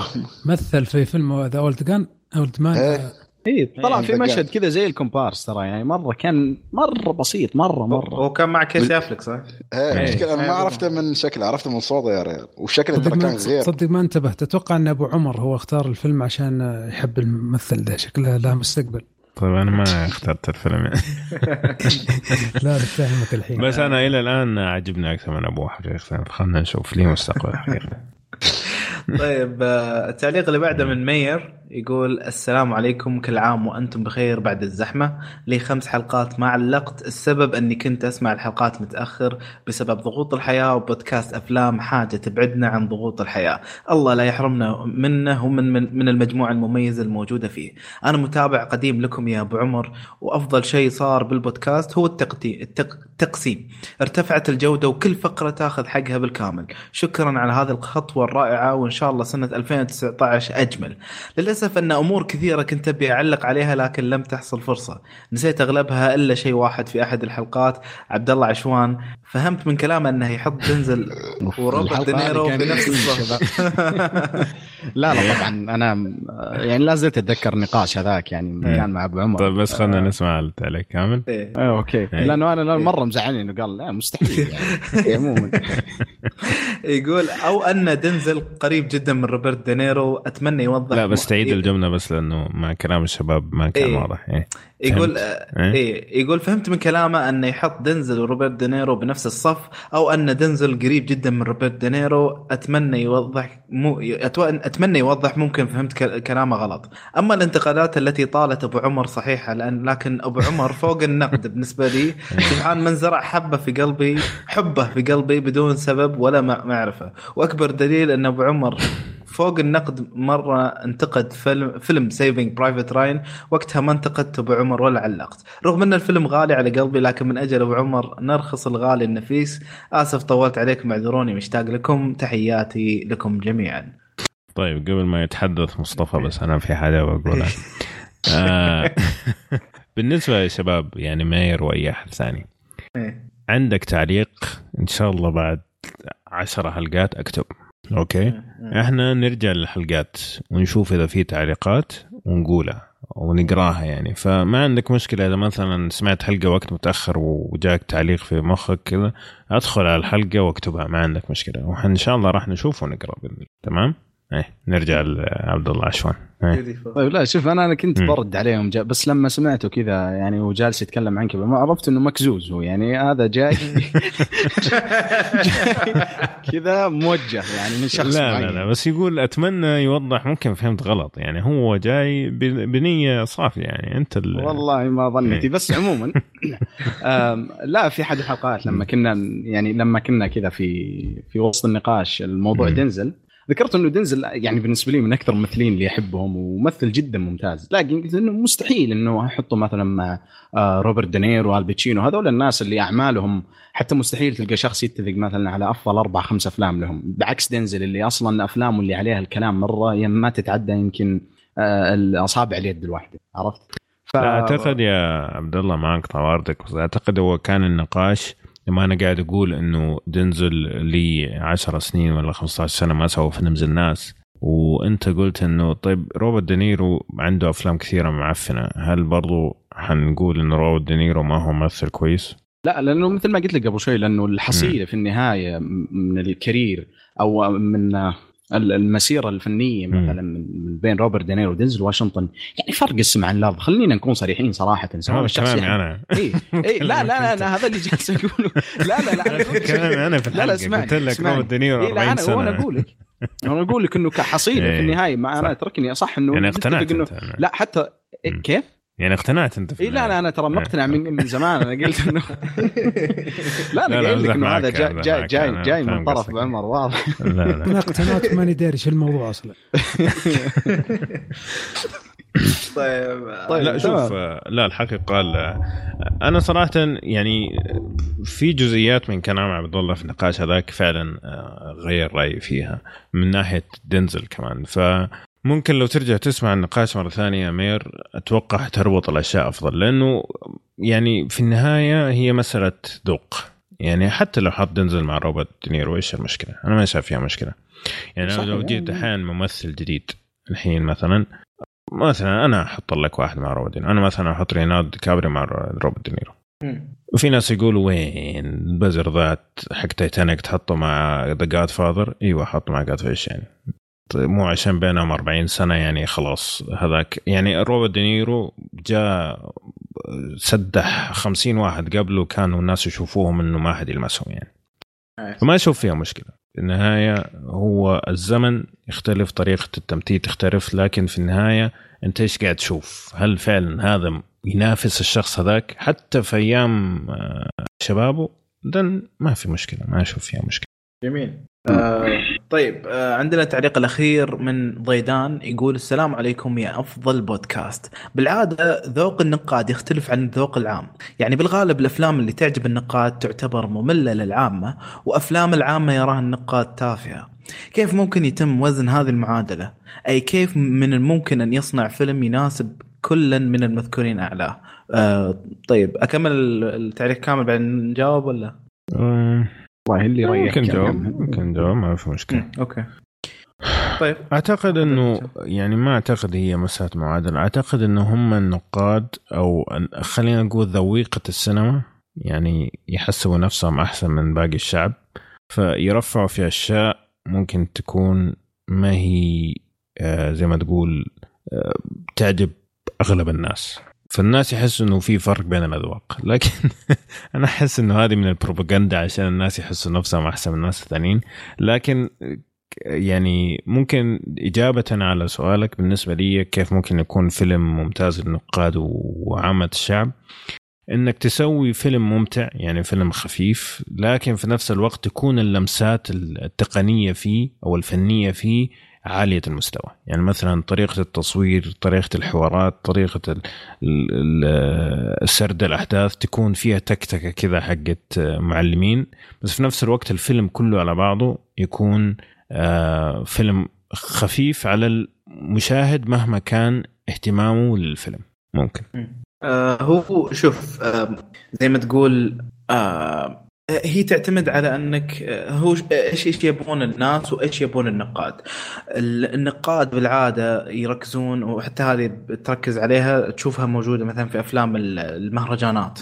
ليش أفلام المهرجانات بالعادة تجي مرتفعة؟ لأن فعليا حتى إحنا يعني كمخرجين مبتدئين دائما نواجهها كمشكلة إن أكثر التركيز يروح لك على إن والله جيب لك السمبوليزم اللي هي الرمزيات في الفيلم وكيف تخليه أعمق وكله آه، دلالات ومدري إيش. فتصير تركز أنت على هذه النقاط بحيث أنك بالعادة ما تطلع بفيلم ممتع. آه، فدائما يعني حتى وجدتها يعني كنت كان في نقاش كذا طويل مع أحد الأصحاب أنه في كثير سووها بس ما تحضرني الأفلام نفسها أنه يسوي لك فيلم ممتع بحيث انه يكون مناسب للكل لكن في نفس الوقت يخلي هذا اللي هو يكون ال plot الأساسي. بس ال subplot بس أنا ما أدري شنو هو بالعربي ال subplot حقها تكون هي اللي مليانة رمزيات. اي إيه ممكن. هي هذه اللي يكون فيها الرمزيات والشغل هذا.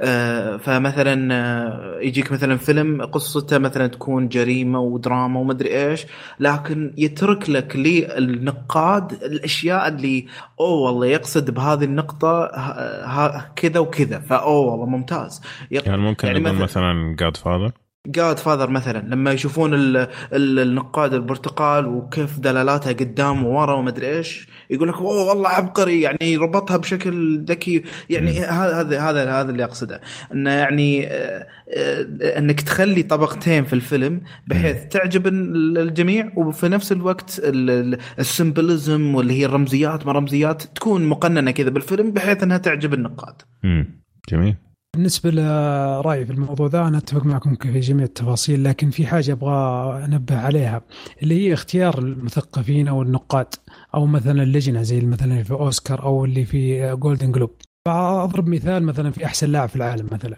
أعطوا حق التصويت لصحفي سعودي اختار أحسن لاعب في العالم واحد ترتيب الظاهر 11 أو 12 من 20 لاعب. بعض الأحيان يكون اختيار اللجنة أو المثقفين أو اللي في Rotten Tomatoes أو اللي تختار الجوائز في ال Golden Globe أو يكون يكون خطأ أو إنهم كبار في السن. يعني أذكر قبل يمكن شهر تكلموا فيها الشباب حتى برضه في بودكاست تقنية في المصلحين محاكمة لرئيس ما هي محاكمة زي المساءلة لرئيس جوجل الأسئلة اللي يسألونها اللجنة أسئلة غبية جدا لأنهم شيبان. ما هم دارين إيش يقول واحدة تسأله سؤال غبي تقول لو رحت من الزاوية هذه للزاوية هذه بيعرف الجوال مكاني. سؤال غبي. فقد يكون برضه اختيار المثقفين أو اختيار اللجان هذه هي اللي تصلح الجاب الكبير بين المشاهدين وبين اللجان دي. صحيح يعني ممكن معايير الأشخاص اللي قاعدين يقيموا تكون مختلفة عن المعايير حقت المشاهدين حقونا اليوم يعني فعلا أتفق معك. هذه النقطة.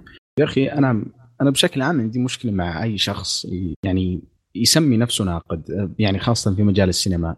ليش؟ لأنه أو مثلا لما يقول لك أنا ناقد يعني بناء على شغلة معينة. لأنه مثلا بعضهم اللي يقول لك على مثلا إنه درس الفن هذا مثلا درس فن الكتابة درس الإخراج هو مخرج بنفسه.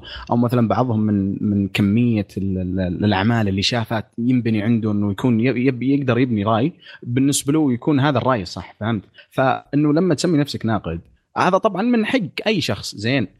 هذا ما يعني إنه مثلا أي شخص يختلف معاك إنه ترى ما عنده سالفة أو إنه أو إنه هذول يعني ما يعرفون أو ما أو ما هم ما في العمق اللازم علشان الشخص يفهم المسألة هذه، من حق أي شخص يسمي نفسه باللي يبغى، ولكن إنه لابد برضه يمكن على احترام رأي الناس الثاني. حتى لو كان يا أخي شخص أول شغلة في حياته يشوفها، يا أخي من حقي يبدي رأيي أنا. يعني مهما سوى أنا عجبك وما عجبني أو عجبني فهمت كيف؟ فالمشكلة هذه بالنسبة لي اللي اللي اللي تكرهني في الناس أو مو تكرهني اللي تخليني شوي يكون عندي حساسية من الناس اللي يستخدمون المصطلح هذا.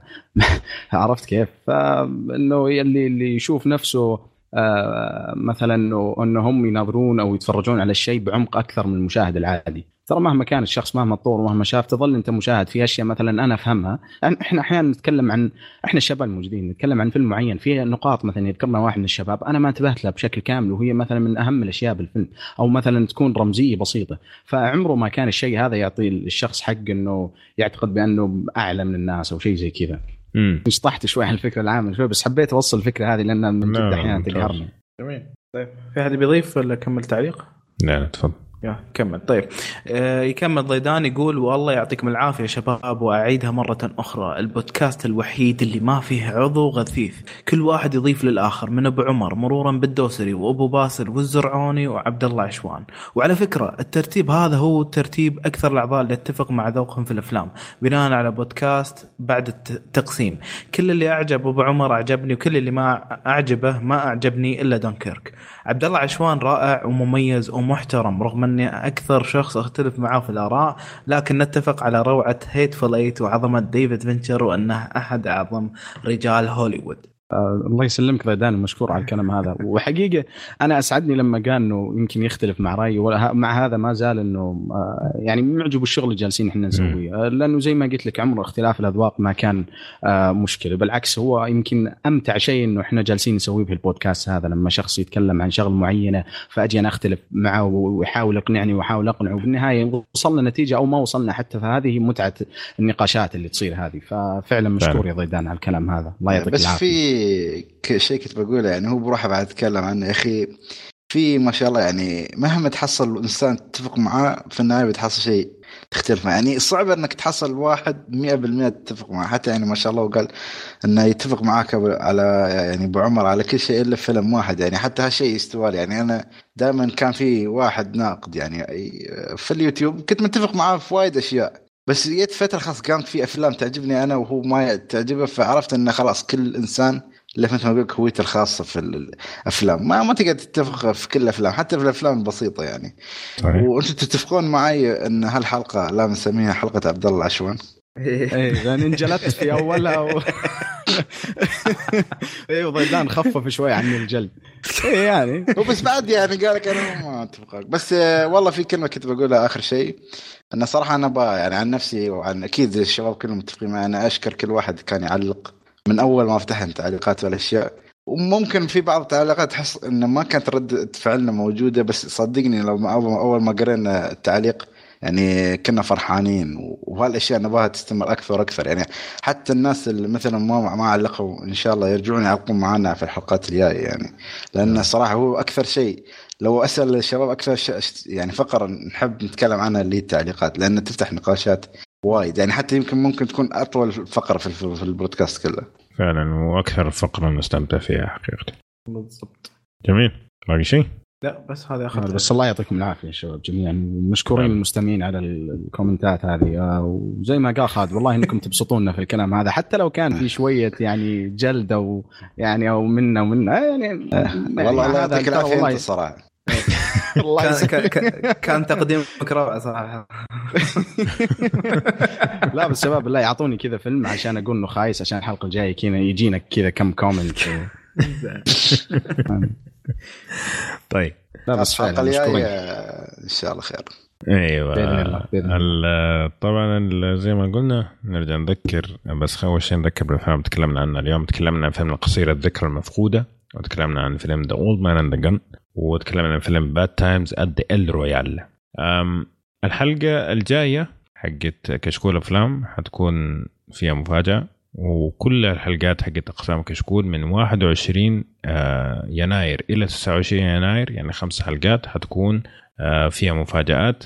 وعندنا كمان يوم 31 يناير كمان في حلقة حتكون خاصة إن شاء الله تعجبكم. أتوقع حلقة يعني أنتم منتظرينها من زمان.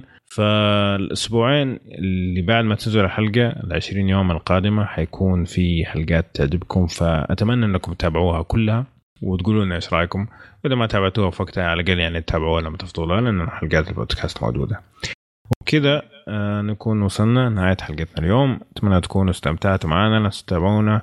تعطونا تعليقاتكم على الموقع فيسبوك تويتر وتقييماتكم لنا على صفحتنا في يساعدنا على الانتشار. كمان آه إن شاء الله بصدور الحلقة هذه يكون خلاص خلصنا الاستوديو حق يوتيوب وراح نرجع لي بقوة إن شاء الله خاصة الشباب الجدد متحمسين جدا للشغل سواء أمام الكاميرا ولا خلف الكاميرا. لا تنسوا تتابعونا على يوتيوب وإن شاء الله نشوفكم الحلقة القادمه على ألف خير. في حاجة أخيرة بس بقولها آه حنكون إن شاء الله موجودين في آه حفل توزيع جوائز الألعاب في الكويت آه فتابعونا برضه هناك ونشوفكم إن شاء الله الحلقة القادمة. على ألف ألف خير.